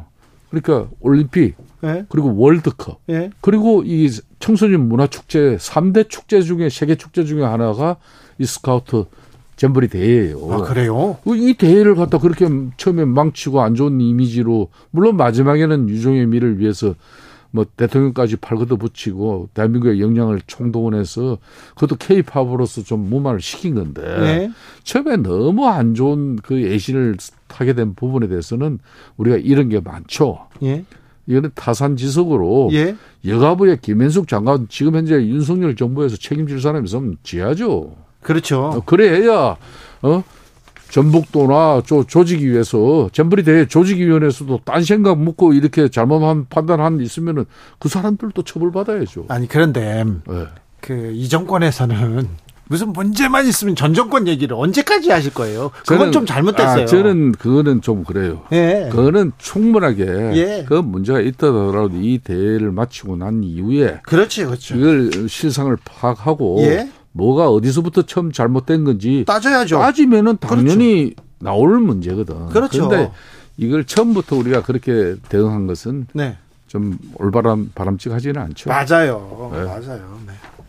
이동관 청문회는 열리기는 열린답니까? 증인이 채택이 안 된답니다. 18날 청문회 열립니다. 아니 증인 채택이 내일 모레 그러니까 오늘도 뭐 계속 간사간 협의를 시도하고 있는데 하고 있는데 증인은 한 명도 안 원칙적인 합의는 이미 18날 네. 이동관 청문회를 개최한다는 사실은 이미 네. 합의가 돼 있기 때문에 네. 상임위 예? 청문회 일정은 합의돼 있기 때문에 다만 세부적인 내용으로 청문 증인 채택이 지금 안 되고 있는데 증인 채택 안 되고 증거, 증거 자료도 안 내고 그리고 한 발 서로 다 양보해서라도 아니 내야 양보, 됩니다. 양보할 게 뭐가 있어요? 증거는 내야 되고. 아 증거라는 게 다른 게 아니죠. 그, 그 자료 제출 요청인데 자료, 그렇죠. 네. 자료 제출 요청하는 거 다 낼 수 있는 거는 법에 저촉되지 않는 거는 내야죠. 다 내줘야죠. 네, 네. 그리고? 증인도 증인 채택이 한, 한 명도 안 됐대요. 무슨 증인 채택이 왜 안 돼요? 청문회 증인 채택이 한 명도 안 됐어요. 아니 되고 있습니다. 되고 있는데. 네. 뭐 민주당에서 요구하는 모든 정인이 다 안 되고 또 있다는 거죠. 그렇습니까? 예, 부분적으로는 되고 있죠. 한 명도 안 나오는 건 아니겠죠. 아, 네, 그렇게 막, 막으려고 이렇게 파행으로 아, 가는 거 아니죠. 그러면 안 되는 네. 거죠. 예. 오늘 오늘 저 행안위원회에서도 전체의 파행됐거든요. 이것도 왜 국회가 이렇게 계속 공전될까요? 그러니까 이게 지금 현재 정치가 실종된 네. 대한민국 엄청난 사회적 갈등 요인. 네. 이 사회적 갈등은 엄청난 사회적 비용을 또 수반할 수밖에 없잖아요. 네. 그래서 그런 측면에서 어, 이 갈등과 반목으로 점철된 이 정치를 좀 저는 다시 복원해야 됩니다. 네. 여야 간에 부딪히고 싸울 때는 싸우더라도 네. 어, 타협하고 협상해서 또줄 거는 주고 받을 거는 받고 이게 네. 정치죠. 그러니까요. 네. 광복절 경축사에서도 좀 미래지향적인 그리고 과거 역사에 대한 얘기 그리고 과, 미래지향적인 다른 메시지를 좀 던졌으면 그렇죠. 굳이 8.15 그러면은 대체적으로 뭐 참 우리가 강복의 그 기쁜 한의를 가지고 예, 빛을 다시 찾은 날 아닙니까? 그렇지. 그래서 국민 통합을 가자. 예. 뭐 이게 지금까지 보통 예. 8.15 경축서의 주된 내용이 있는데 왜 국민 통합이 사라집니까? 왜 대통령의 자, 대통령께서 네. 이걸 뭐 계속 국정 내내 이렇게 가져간다면은 네. 문제겠죠. 그렇지만은 네. 한 번은 이제 네. 이 문제만은 좀 정리하고 끊고 가자는 거죠. 이미 8.15는 우리가 1945년 일제 어, 식민지로부터 우리가 해방이 될 때는 다시 나라를 찾았지 않습니까? 예. 그 나라를 찾은 의미를 가지고 네. 그 나라를 찾은 거는 우리가 자유민주주의 인권 이걸 위해서 우리가 찾은 건데 예. 그러니까 북한 체제는 자유민주주의 인권을 가져가지 않는 국가잖아요. 거기에 이제 앞으로 우리가 이용당해지고 또 맹종하고 추종해서는 안 된다는 그 메시지를 정확하게 한 거예요. 아니 지금 북한 뭐지 북한 공산당을 맹종하고 추종하고 그런 사람이 어디 있어요? 아직도 일부는 있잖아요. 네? 아니 그런 사람은 잡아가시라니까요. 그러니까 주 기자님도 잘 아시잖아요. 그런 잡 아가야죠. 그런 사람들의 목소리가 네? 사회적 갈등을 양산시키고 혼란을 부추기는 그런 정치적 행위는 이제 해서는 안 된다는 그런 메시지를 정확하게 한 거죠. 정확하게 했습니다. 근데 계속해서 이렇게. 그런데 이걸로 가지고 아까 이야기했지만은 음, 음. 우리가 산업화 근대화도 우리가 짧은 역사에 이뤄냈고 또전 네. 세계 어디에 내놔도 대한민국의 민주주의는 네. 어, 결코 뒤떨어지지 않습니다. 네. 그래서 이제 이 민주주의를 퇴행시키는 어떤 그런 윤석열 대통령의 국정 운영 인식 마인드가 네. 뭐 이렇게 앞으로 지속된다면은 네. 우리 국민들이 그냥 있겠습니까? 그렇죠. 그건 아니지 않습니까? 그렇죠. 네. 그러니까 이제는 한 번은 정리하고 간다는 의미에서 윤석열 대통령께서 단호하게 정리하는 입장으로 이해해 주시면 이제 좋겠습니다. 그만 얘기하라고 하세요. 의장님이 가서 좀 얘기 좀 하세요. 네, 코치 좀좀 하세요. 굳이 이런 그 분란을 이런 그 논란을 만드는 아마 윤석열 대통령 그 국정 운영 그런 여러 가지 구상 중에는 이제는 어 지금 사회 좀 이 약화된 사회성을 좀 회복하는 네. 그러니까 여기에는 우리 노동자, 예? 사회약자, 취약계층을 더 많이 아우르는 그런 네. 정책과 또 목소리들이 앞으로 네. 많이 나올 거라고 저는 보고 있습니다. 사장님 그리고 부자들만 챙기지 말고 이런 노동자 서민들도 좀 더 챙겨 주시고요. 그렇습니다. 네. 네, 그렇게 해야죠. 알겠습니다. 네. 의장님만 믿겠습니다. 네. 자, 김성태 국민의힘 중앙위원회 상임의장이었습니다. 감사합니다. 네, 감사합니다. 정치 피로 사건 사고로 인한 피로, 고달픈 일상에서 오는 피로. 오늘 시사하셨습니까? 경험해 보세요. 들은 날과 안 들은 날의 차이. 여러분의 피로를 날려줄 저녁 한 끼 시사. 추진우 라이브.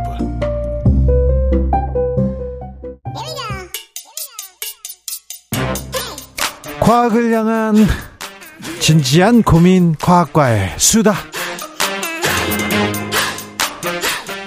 주진우 라이브 과학 선생님 모셨습니다. 이선호 엑소쌤 어서 오세요. 네, 반갑습니다. 오늘은 어떤 수업 해볼까요? 어, 한창 이제 여름이 좀 무더운 여름이 한창인데 네. 그래서 사실 제 어릴 때만 해도 어, 이 주말을 기다리는 재미가 있었거든요. 그래요? 왜 기다렸냐면 금요일 저녁이나 네. 토요일 저녁 되면 이제 전설의 고향. 전설의 고향. 그다음에 토요 미스테리 극장. 아. 뭐 이야기 속으로 뭐 이런 공포 영화를 되게 많이 했었거든요. 남양 공포 특집. 그런 남양 특집. 네. 굉장히 그거를 저는 즐겨보던 이불 속에서 떨면서 봤던 기억이 있는데 어렸을 때 이불 속에서 눈 감고 소리 지르면서 이렇게 다 모여서 보죠. 맞아요. 네. 그래서 오늘은 어 남양 특집 귀신의 각을 준비했는데요. 귀신요? 주진우 기자님은 혹시 귀신을 믿거나 믿는다면 혹시 뭐 무서 무서워하시는 안, 믿, 안 믿습니까? 무섭긴 해요. 안 믿어요. 사실 이런 말도 있지 않습니까? 우리 야산에 이게 밤에 이게 내려오는데 누군가를 마주쳤는데 그게 귀신인 것보다 사람한테 더 무서울 수 있다. 사람이 제일 무섭죠. 저도 사람이 제일 무서워요. 네. 네. 그래서 오늘은 귀신의 과학을 준비했습니다. 그래요? 네. 귀신 이걸 또 어떻게 좀 어, 규정해야 됩니까? 영혼, 뭐 영적인 존재, 뭐 어떻게 해요? 과학계에서는 네. 귀신을 이렇게 증명한 적이 있습니까? 어, 생각보다 많은 과학자분들이 이런 영적인 뭐 영혼, 귀신이 음. 진짜 있을까에 대한 연구를 한 적이 있는데 네. 가장 대표적인 사례가 네. 이 100여 년 전에 미국의 덩컨 맥두걸이라는 박사가 시도한 영혼의 무게에 대한, 대한 실험 연구가 있습니다. 영혼의 무게를 쟀어요? 네, 맞아요. 네. 그래서 만약에 어 진짜 사람이 죽을 때 영혼이 나온다면 네. 아그 사람의 무게가 조금 줄지 않을까 오. 뭐 이런 상상으로 이제 실험을 해본 거죠. 어 그래요. 네. 네. 그래서 임종에 가까운 여섯 명을 네. 초정밀 저울 위에 눕혀놓고요. 네. 죽을 때까지 기다립니다. 예. 그래서 이제 죽는 순간 삐 하면서 이제 심장이 이제 멈추는 순간 네. 어, 몸무게가 변화가 있는지 봤거든요. 했더니 줄어들었을까요? 안 줄어들었을까요?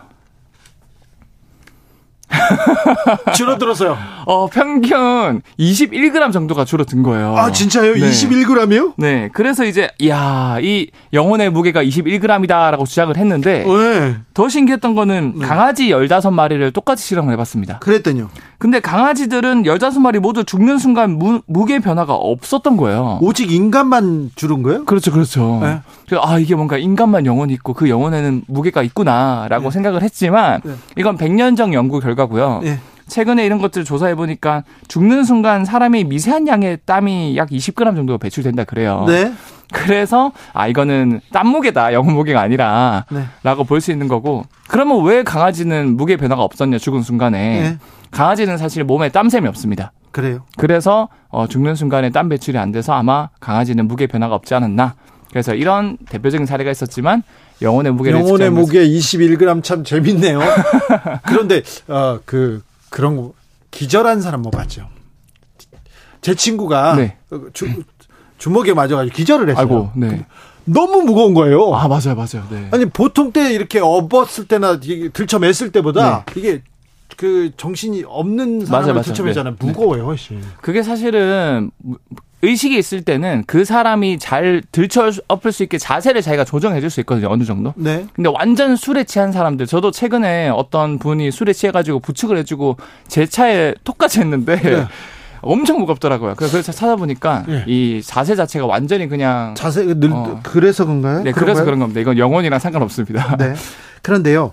남양 특집 전설의 고향. 전설의 고향도 여름에 가장 히트작이 나옵니다. 네, 여름에. 그리고 뭐 귀곡 산장 뭐 그런 것도 있었잖아요. 그쵸. 예전에.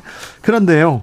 왜 여름에 이거 음? 여름일까요? 왜 이 그 공포 영화를 보면 오싹해지고 막 그럴까요? 아 사실은 여름에 개봉한 이유가 이거 보면 또 시원해지는 오싹해진 느낌이 들거든요. 서늘해요. 맞아요. 네. 근데 이게 단순히 뭔가 심리적인 이유뿐만 아니라 예? 과학적인 이유가 있는데 구체적으로 신경계 반응에 따른 현상이라 그래요. 우리가 보통 공포나 무선 상황에 맞닥뜨리면은 이 상황을 타개하기 위해 또는 도망가기 위해 싸움 도망 반응이라 그래서 교감 신경이 활성화 되는데요. 네. 이때는 심장 박동이 빨라지고 근육이 수축하고 그래서 소름이 돋으면서 네. 가벼운 떨림이 생기고요. 그래요? 뿐만 아니라 스트레스 호르몬인 코티솔이 분비되는데 이 녀석이 분비되면은 나도 모르게 무의식적으로 식은땀이 난다 그래요. 네. 그럼 이 식은땀이 순간 식으면서 증발하면서 열을 뺏어가면서 네. 이제 오싹함을 느끼는 거죠. 아 등골 오싹해지고 이건 과학적으로 증명이 됐네요. 맞아요. 실제로 이거는 식은땀 때문에 오싹해지는 거다. 네. 네. 그런데 저는 좀 이해가 안 되는데. 네. 그 여름이나 이럴 때 공포 영화 보러 가는 사람들이 있어요. 아 극장이. 영화관에 가서 네. 그렇죠. 네. 극장이 시원하기도 하죠. 네. 그런데 아 공포 영화로 그 더위를 식힌다? 왜 영화관에서 더 왜 공포 영화 잘 되잖아요. 또. 네네 네? 맞아요. 네. 왜 그러면 굳이 영화관에서는 더 공포 영화가 무서울까? 예. 이게 사실 영화관 자체가 크고 어둡고 텅 빈 것 같은 공간이 주는 효과도 있지만 집, 집중해서 그런가요 우리가? 뭐 그런 것도 있죠. 그런데요. 그것뿐만 아니라 우리가 미처 생각하지 못한 과학적인 장치가 숨겨져 있습니다. 아, 그래요? 뭐냐면은 사실 우리가 들을 수 있는 주파수 영역대를 가청 주파수라고 하는데 네. 이 영역대가 한 20에서 2만 헤르츠인데 이 영역대보다 더 낮은 저주파 소리 영역대가 있습니다. 근데 이 소리 영역대도 우리가 들을 수는 없지만 우리 몸을 오싹하게 만들고 긴장하게 만드는 효과가 있다 그래요. 아. 그래서 일부러 공포 영화 사운드 트랙에 이 저주파를 넣는다 그래요. 예. 공포가 엄습하는 장면에. 예. 그래서 많은 분들이 들을 수는 없지만 뭔가 같은 장면을 봤을 때 공포 영화관에서 보면 더 공포감을 크게 느낀다고. 네. 아무튼 저주파 때문에. 네. 저음. 저음 때문에. 네. 내 다리 내놔 이런 거 있잖아요. 근데 공포를 느끼는 이유가 있나요? 사실은 이게 어 우리 뇌에서는 이 공포를 이제 관여하는 대표적인 뇌 부위가 편도체란 부위가 있습니다. 네. 이 뇌 중앙에 변연계라고 해서 기억을 저장하는 해마 양쪽 끝에 완두콩 모양의 그 콩알 만한 게 두 개 달려 있거든요. 네. 그게 편도체인데 어, 이 편도체가 예민한지, 어, 이제 얼마나 예민한지에 따라서 겁쟁이랑 그 다음에 이제 그 대담한 사람으로 나눌 수 있다 그래요. 네. 실제로 그 2011년도에 미국 아이오와대 연구팀이 선천적으로 편도체 병변을 갖고 태어난 환자를 연구하니까 이 사람은 공포를 안 느껴요. 네? 뭐 거미나 뱀 줘도 전혀 공포를 안 느끼고요. 대표적으로 알렉스 호놀드라는 굉장히 유명한 암벽 등반가가 있거든요. 네? 이분은 900m짜리 암벽을요, 자연 암벽을요, 로프 없이 그냥 타요. 아, 그러니까 빌딩 올라가는 사람도 있고 암벽 등반하는 사람들 저 사람들 안 무섭나 이렇게 생각해요. 그러니까 세계 최초로 이런 900m 암벽 등반을 했는데 로프 없이 네? 이 사람의 편도체 활성도를 봤는데 아무리 공포적인 상황을 줘도 활성화 잘 안 된대요. 네. 그래서 이런 분들은 이런 공포를 잘 안 느끼다 보니까 이런 극적인 어, 탐험이나 이런 것들을 좋아하게 된 거죠. 아니 그런데 이 암벽이 안 무서운 사람이 있고요. 네.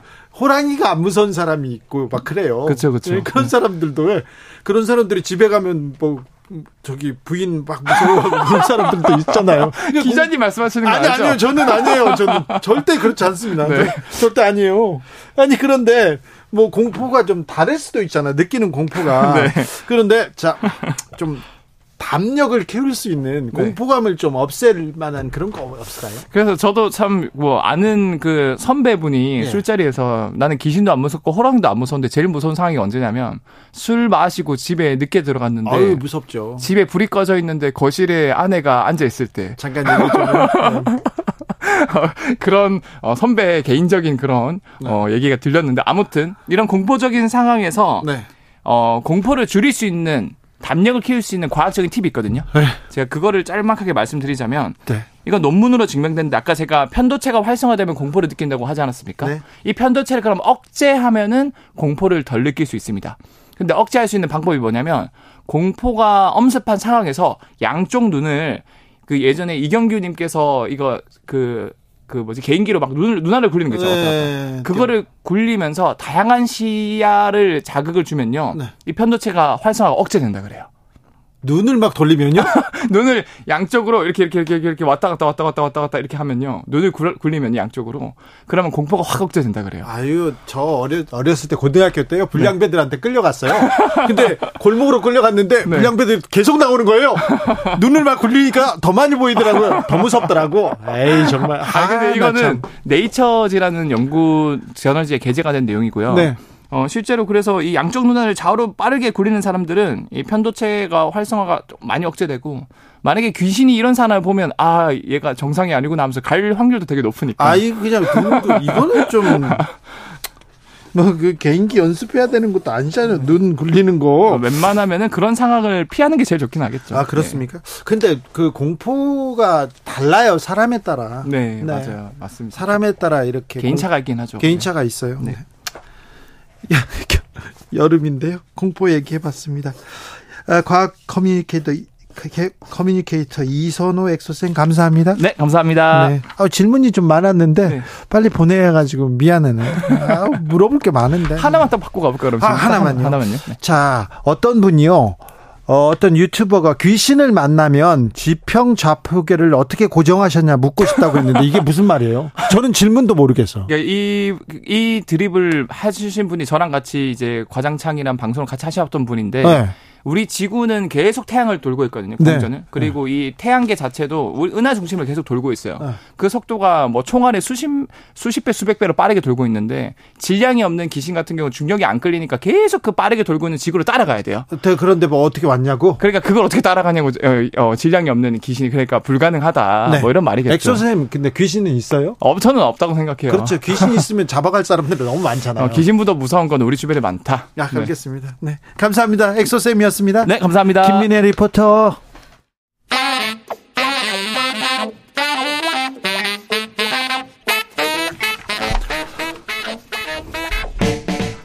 세계는 넓고 이슈는 많다. 우리의 시야를 국제적으로 넓혀 보겠습니다. 국내 뉴스, 국제 이슈 다 덤벼라. 지금은 글로벌 시대.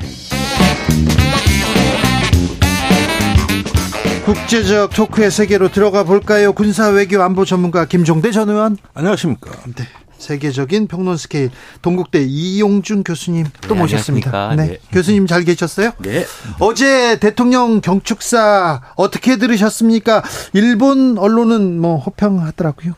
네, 일본은 같은 시각에 그 자기네가 침략국이 아니라고 선언을 다시 한번 했습니다. 뭐 매년 선언하는 거기 때문에 뭐 과거에는 그래도 네. 과거사에 대해서 반성, 자성, 네. 유감 이런 얘기 했잖아요. 한 적 없습니다. 한 적 없어요. 예, 예. 법적인 책임 진 적 없습니다. 네. 단지 이제 그 합법적인 그들 말에 말에 의하면 합법적인 그 강정 과정에서 네. 발생한 다소간의 불편함에 대해서 유감 정도를 표명한 정도지 우리가 얘기하는 식으로 네. 한 번도 그 일본은 이 자신들의 그 불법적인 침략에 대한 사과를 한 적이 없습니다. 아. 그게 굉장히 오해인 것 같아요. 그러니까 귀신이 없어요. 귀신이 네. 있으면 네. 그런 그런 진짜 악행을 저지른 자들 잡아갔어야죠. 예. 저, 저, 지난번에 윤 대통령께서 뭐 수십 번 사과했다고 말씀을 하셨는데 사실은 그게 틀린 겁니다. 아, 그렇군요. 아, 오늘 대통령께서 부신상을 당하셨는데 네. 저기 상제한테 이렇게 좀 말씀을 험하게 드릴 사실 그 네, 사실 이 광복절 경축사 이 전 정권 역대 대통령들의 경축사를 이렇게 보면 광복의 의미를 되새기면서 우리가 미래를 얘기했는데 역사를 잊지 않고 미래로 나아갈 수 없다는 과거와 역사 이 얘기를 계속했는데 아무튼 그런 얘기가 있었습니다. 네. 그렇죠. 그 광복절 경축사는 역시 그 국민 화합과 통합을 향해 가는 긍정적 언어가 다수 배치되고 그걸 통해서 국민을 고양시키고 에너지를 그, 어, 이렇게 만들어내는 그런 어떤 메시지가 돼야 되는데 이게 어떤 부정적인 언어 또는 어떤 누구를 공격하는 언어. 그렇습니까요. 갈라치는 언어. 이 부분이 좀 이례적인 어떤 네. 그 과거 대통령들하고 비교되는 지점이라고 좀 할 수 있겠는데요. 그러다 보니까 역사적 사실에 대해서도 좀 몇 가지 짚어볼 점이 있습니다. 우선 과거사 언급이 없었다. 네.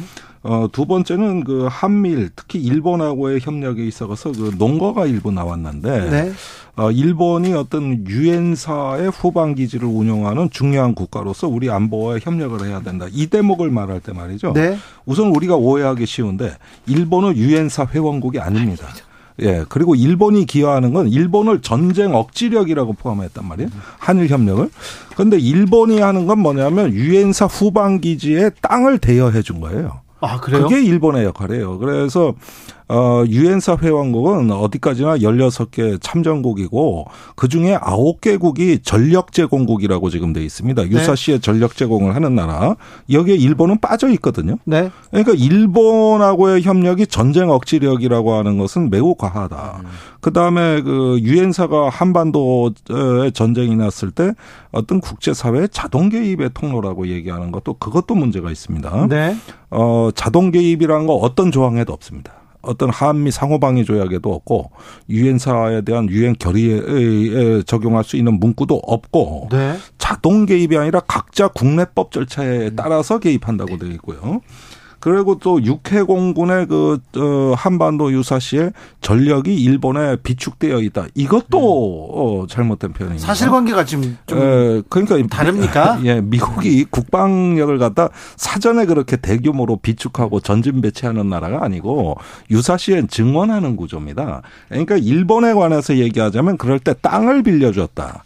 그 통로를 이제 길을 빌려줬다 이 정도 의미인데 마치 일본이 안보 유엔 사 회원국이면 당사국처럼 오해하시면 안 된다. 네. 이게 좀 과하다. 예. 이런 면에서 이번 광복절 경축사는 어, 광, 경축사 그 자체보다는 18일부터 열리는 캠프 데이비드 그 한미일 정상회의를 띄우기 위한 네. 어, 목적이 다분히 들어가 있다는 느낌이 들어요. 한미일 정상회의에서 네. 자 미국한테도 우리가 지금껏 잘했어요.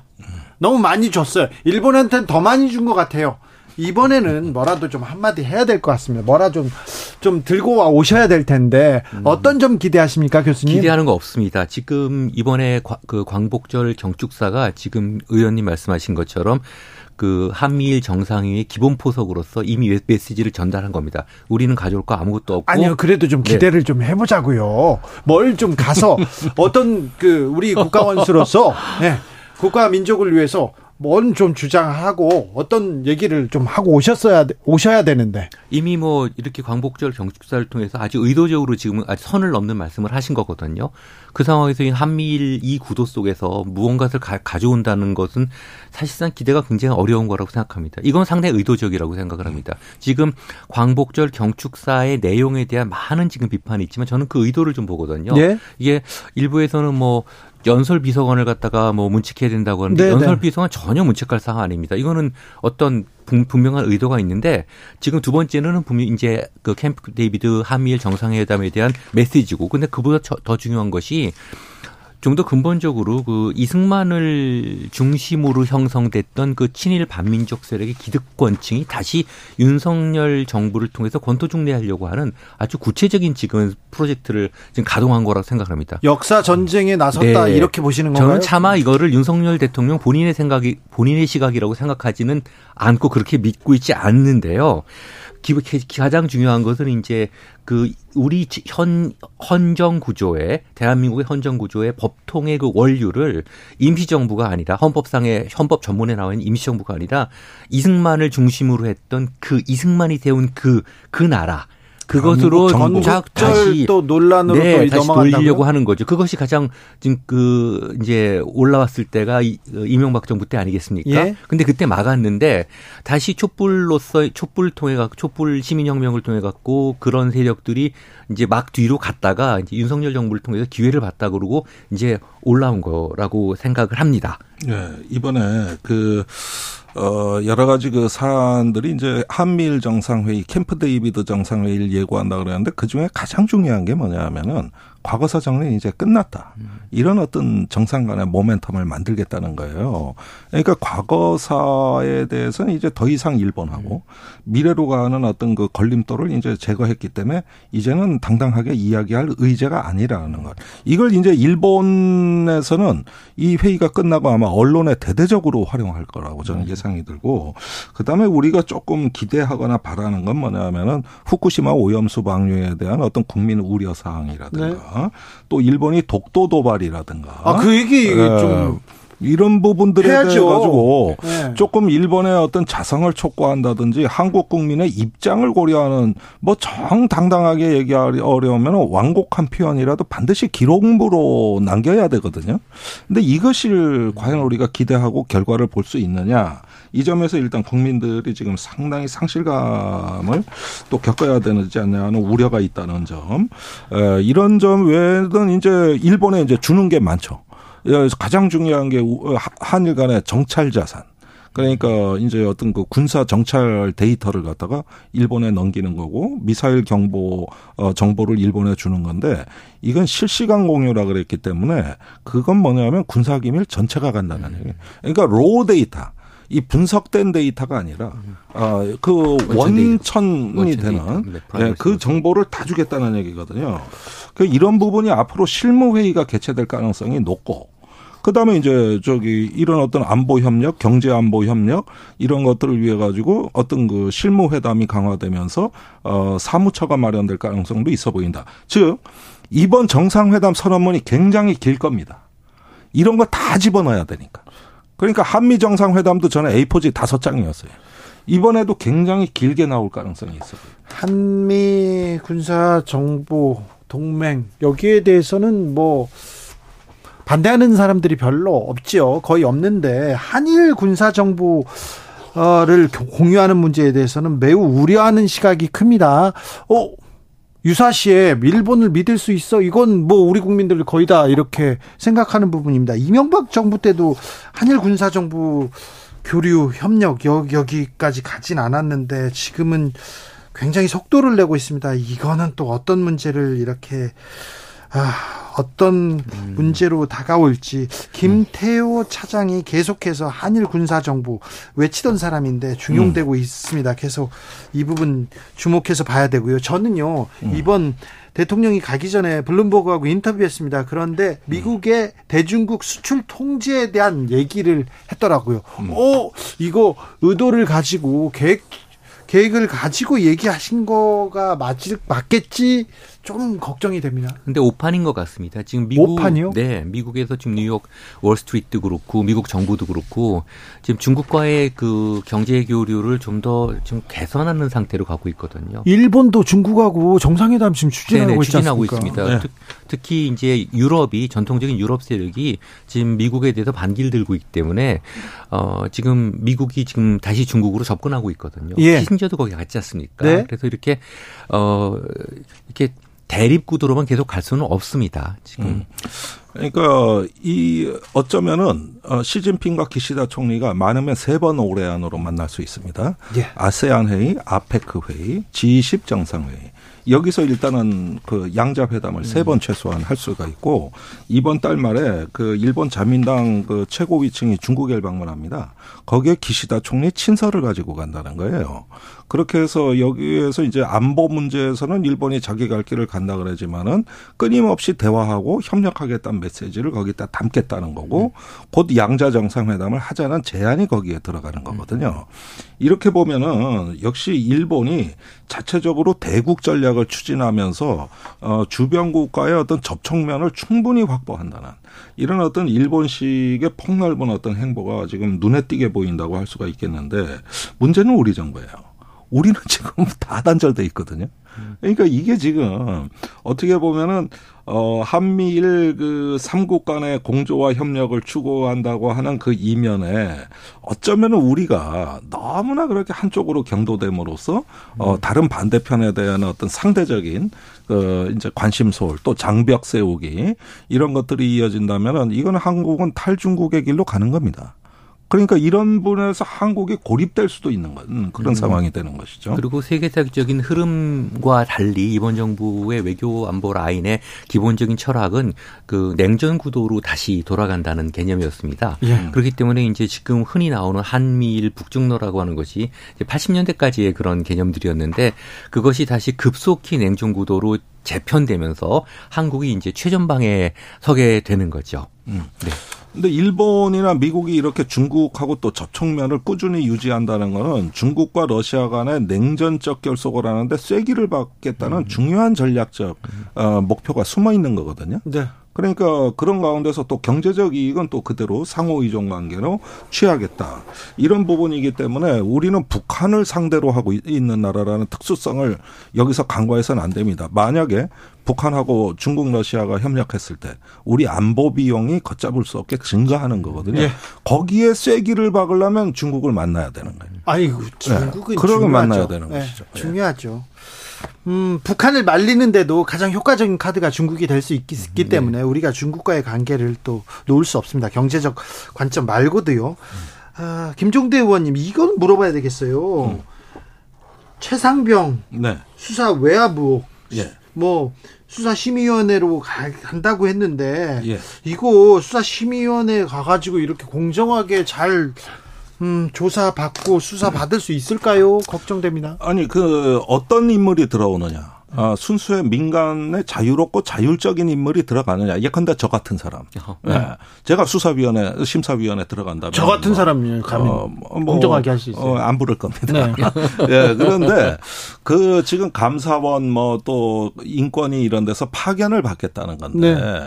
네. 지금 그 저기 이게 처음에 외압의 발언지가 예. 만약에 대통령실이라면은 네. 이렇게 판만 짠다는 건 의미가 없어요. 아니 제가 그럴까요? 보기에도 어 네. 그 수사심의회를 그 박정원 전 해병대 수사단장이 예. 제안을 했던 것 중에서도 이 수사심의회에 기대를 건다기보다는 다분히 어떤 지연 내지 시간 벌기 차원에서 요구한 보조 수단이라고 봐야지. 아, 지금 위원이 누군지 모르는 상태에서 수사심의위원회를 저 해달라고 한 것은 뭐냐면 일종의 불확실성을 안고 가는 거예요. 음. 사실은 그런 점에서는 이 위원회 개최는 해봐야 한다. 지금 이런 부분들 또 국방부 주도로 되고 있기 때문에 네. 이런 건 외부에서 독립기관이 하는 게 맞지 않나. 의원님, 그러니까요. 독립기관, 그 외부 기관이 해야 좀 공정성을 담보할 수 있을까요? 이런 생각이 듭니다. 음. 분명히 국장, 국방부 장관까지 도장을 찍은 사안 아닙니까? 네. 아, 서명했죠. 그렇죠. 음. 그런데 대통령실 가서 지금 뒤집힌 거잖아요. 그러니까 대통령실의 자료가 간 이후로 모든 상황이 바뀌었죠. 예. 그때부터 모든 상황이 바뀐 거예요. 이거 그럼 국방부하고 대통령실을 조사해 봐야 되는 거 아니에요? 그러니까 지금 가해 피해 관계가 바뀐 거 아닌가 하는 어떤 그 의문을 갖게 되는 것이 이 사건이 외압 여부에 대한 수사라면 당연히 피의자는 국방부와 검찰단입니다. 네. 법무관리관이 되는 것이죠. 만약에 박정훈 대령이 뭔 수사를 조작했다거나 음. 수사를 불성실하게 했다거나 뭐 이렇게 되면은 당연히 박정훈 대령이 피의자지만 그렇죠. 이번에는 그 소동이 아니지 않습니까? 음. 그다음에 어떤 국가가 국민이 사망한 의혹이 있는 사건에 대해서 한 달이 다 되도록 수사 안 하고 이런 논란이나 하고 있는 그런 어떤 건 나라가 어디 있습니까? 이게 진짜 무책임합니다. 경북 경찰청은 아직도 수사 계획이 없다는 거예요. 그러니까요. 그러면 국민이 그 이렇게 사망을 했고 그 배우가 의심되는데 세상에 어떤 대한민국 수사기관이 수사할 계획이 없다는 발표를 합니까? 어떤 나라가 이렇게 네. 그러면 이렇게 저기 지연되도록 원 원인 제공의 그 자체가 책임이고 국가 기능의 어떤 저기 부실인 것이지 여기서 부모 입장에서 한번 생각해 보세요. 저런 논란하면서 뻔히 의혹이 있는데 아무도 수사를 안 해? 음. 이건 도대체가 이건 저 피해자 어떤 관점에서 봤을 때는 이건 천인공노할 일이에요. 네. 네. KBS에서 단독으로 입수한 그 자료를 보면요. 과실치사 결론 냈던 국방부 장관 서명한 보고서가 있습니다. 네. 안전대책 강구를 지시하지 않았다. 음. 이러면서 이렇게 책임자들에 대한 어, 수사가 필요하다 이런 국방부 장관 서명 보고서가 있어요. 그런데 네. 지금은 왜 어, 반란, 수계 뭐 이런 단어를 막 쓰는 것 자체가 굉장히 무섭습니다. 수계란 단어는 나중에 빠졌죠. 네. 초기 네. 보도회 때 그 국방 차관이 국방 장관 결제는 중간 결제라고 했다고 했거든요. 네. 그 음. 소리는 그 최종 결재권자가 있다는 소리입니다. 아, 네. 네. 아니 교수님은 음. 외교 외교 아니 법을 전공하셨다고요? 그러니까 법을 전공하셨기 때문에 저런 말씀하실 수가 있죠. 네. 근데 교수님한테는 이거 물어보고 싶어요. 하와이 산불이요. 네. 하, 이게 지금 미국에서 이런 일이 있어요. 미국에서 그런 일이 있죠. 네. 음. 왜 이렇게 피해가 큰 겁니까? 이거는 사실은 우리 관점에서는 이해가 안 되는 게 네. 이게 정말 나라가 거대합니다. 예. 음. 그래 통제가 안 될 때가 많아요. 음. 그리고 이 자연 현상이 갖고 오는 그 어떤 그 무시 공포라고 하는 것들이 이게 정부가 물론 존재하고 있지만 그 거대한 대륙을 다 통제할 수가 없어서 아니 그래도 산불이 오면 네. 어느 어느 정도 방어선을 치고 이렇게 네네. 제어할 수 있잖아요. 네네. 제어해 왔지 않습니까? 네. 아니 그러니까 이게 2005년에 뉴올리언즈 음. 허리케인 왔을 네. 때 그때를 카트리나 하는 거예요. 네. 예, 카트리나.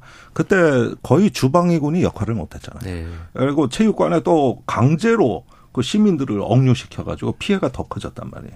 그러니까 이게 아주 걷잡을 수 없는 피해가 확산이 되는데 대응 실패입니다. 네. 이번의 경우에도 경보가 하나도 안 울렸고 대피 명령도 전달이 안 됐고 그다음에 화재 이후에 지금은 또 긴급 구호 물자도 정부가 아니라 시민들이 자체 조달을 하고 있고 여러 가지 어떤 그 부실 난맥이 다 지금 쌓이고 쌓여 있는데 결국은 아무리 허리케인을 동반한 산불이라 하더라도 그 어떤 지방 정부와 중앙 정부에 유기적으로 연결되는 시스템은 가동이 안 됐어요. 원래 이런 거 잘하자고 그 저기 피마라고 하는 연방 재난관리청이 만들어진 겁니다. 그게 뉴올리언즈 태풍이 있고 새로 만들어진 기관이에요. 그래서 포괄적 안보한다고 그때 얼마나 얘기 많이 했습니까? 이게 네. 이게 지금 기자님께서 말씀하신 것들이 하나의 어떤 선입견인데요. 미국이 상당히 완벽하다고 생각을 합니다. 근데 현장에서 음. 보면은요, 굉장히 문제가 많은 나라이기도 음. 합니다. 근데 이런 어, 어떤 절, 미국에 대한, 미국에 대한 절대성을 부여하는 심리적인 기제들이 저는 1969년 아폴로 계획에서 비롯됐다고 음, 음. 생각합니다. 전후에 미국이 추진했던 프로젝트 중에 가장 완, 가장 전 세계 그 시민들의 어떤 심리적 기절을 갖다 제압했던 최고의 마케팅이었죠. 최고의 마케팅이었습니다. 그 이후에 사람을 달에 보내는 나라는 이제 완전한 완전성을 사람들이 부여를 했죠. 그러니까 지금도 그 뭐 저짓은 못칠 수도 있는데 미국도 음. 그런 실수를 많이 하는데 많은 음. 경우 이제 그렇지 않을 거라는 네. 어떤 그 미국에 대한 막연한 환상, 막연한 환상, 환상과 실망, 예 그런 것 같습니다. 네. 예. 근데 이번에 어떤 그 허리케인은 이거는 사실은 어 그렇다 하더라도 좀 냉철하게 봐야 될 지점이 있는 것이 지금 어떤 그 현대 재난의 어떤 기후 위기적 속성이 점점 커지고 그렇죠. 네. 경제가 점점 곤란한 점점 방향으로 네. 이미 가고 있기 때문에. 네. 이런 어떤 사안에 대해서 과거와 같은 기준으로 논해서는 안 네. 된다는 거예요. 우리도 보급 피해 아, 그 당연하고 다르지 않습니까? 네. 대비해야 되는 것 같습니다. 지금 여기서. 보도가 돼서 그렇지만 캘리포니아 같은 경우는 매년 산불이 거의 한반도만큼의 숲을 음. 태우고 있지 않습니까? 그렇습니다. 우리도 기후 위기에 대해서 대비해야 될 텐데 김종대, 이용중 두 분 감사합니다. 감사합니다. 저는 여기서 물러가고요. 내일 오후 5시 5분에 돌아오겠습니다. 지금까지 주진우였습니다.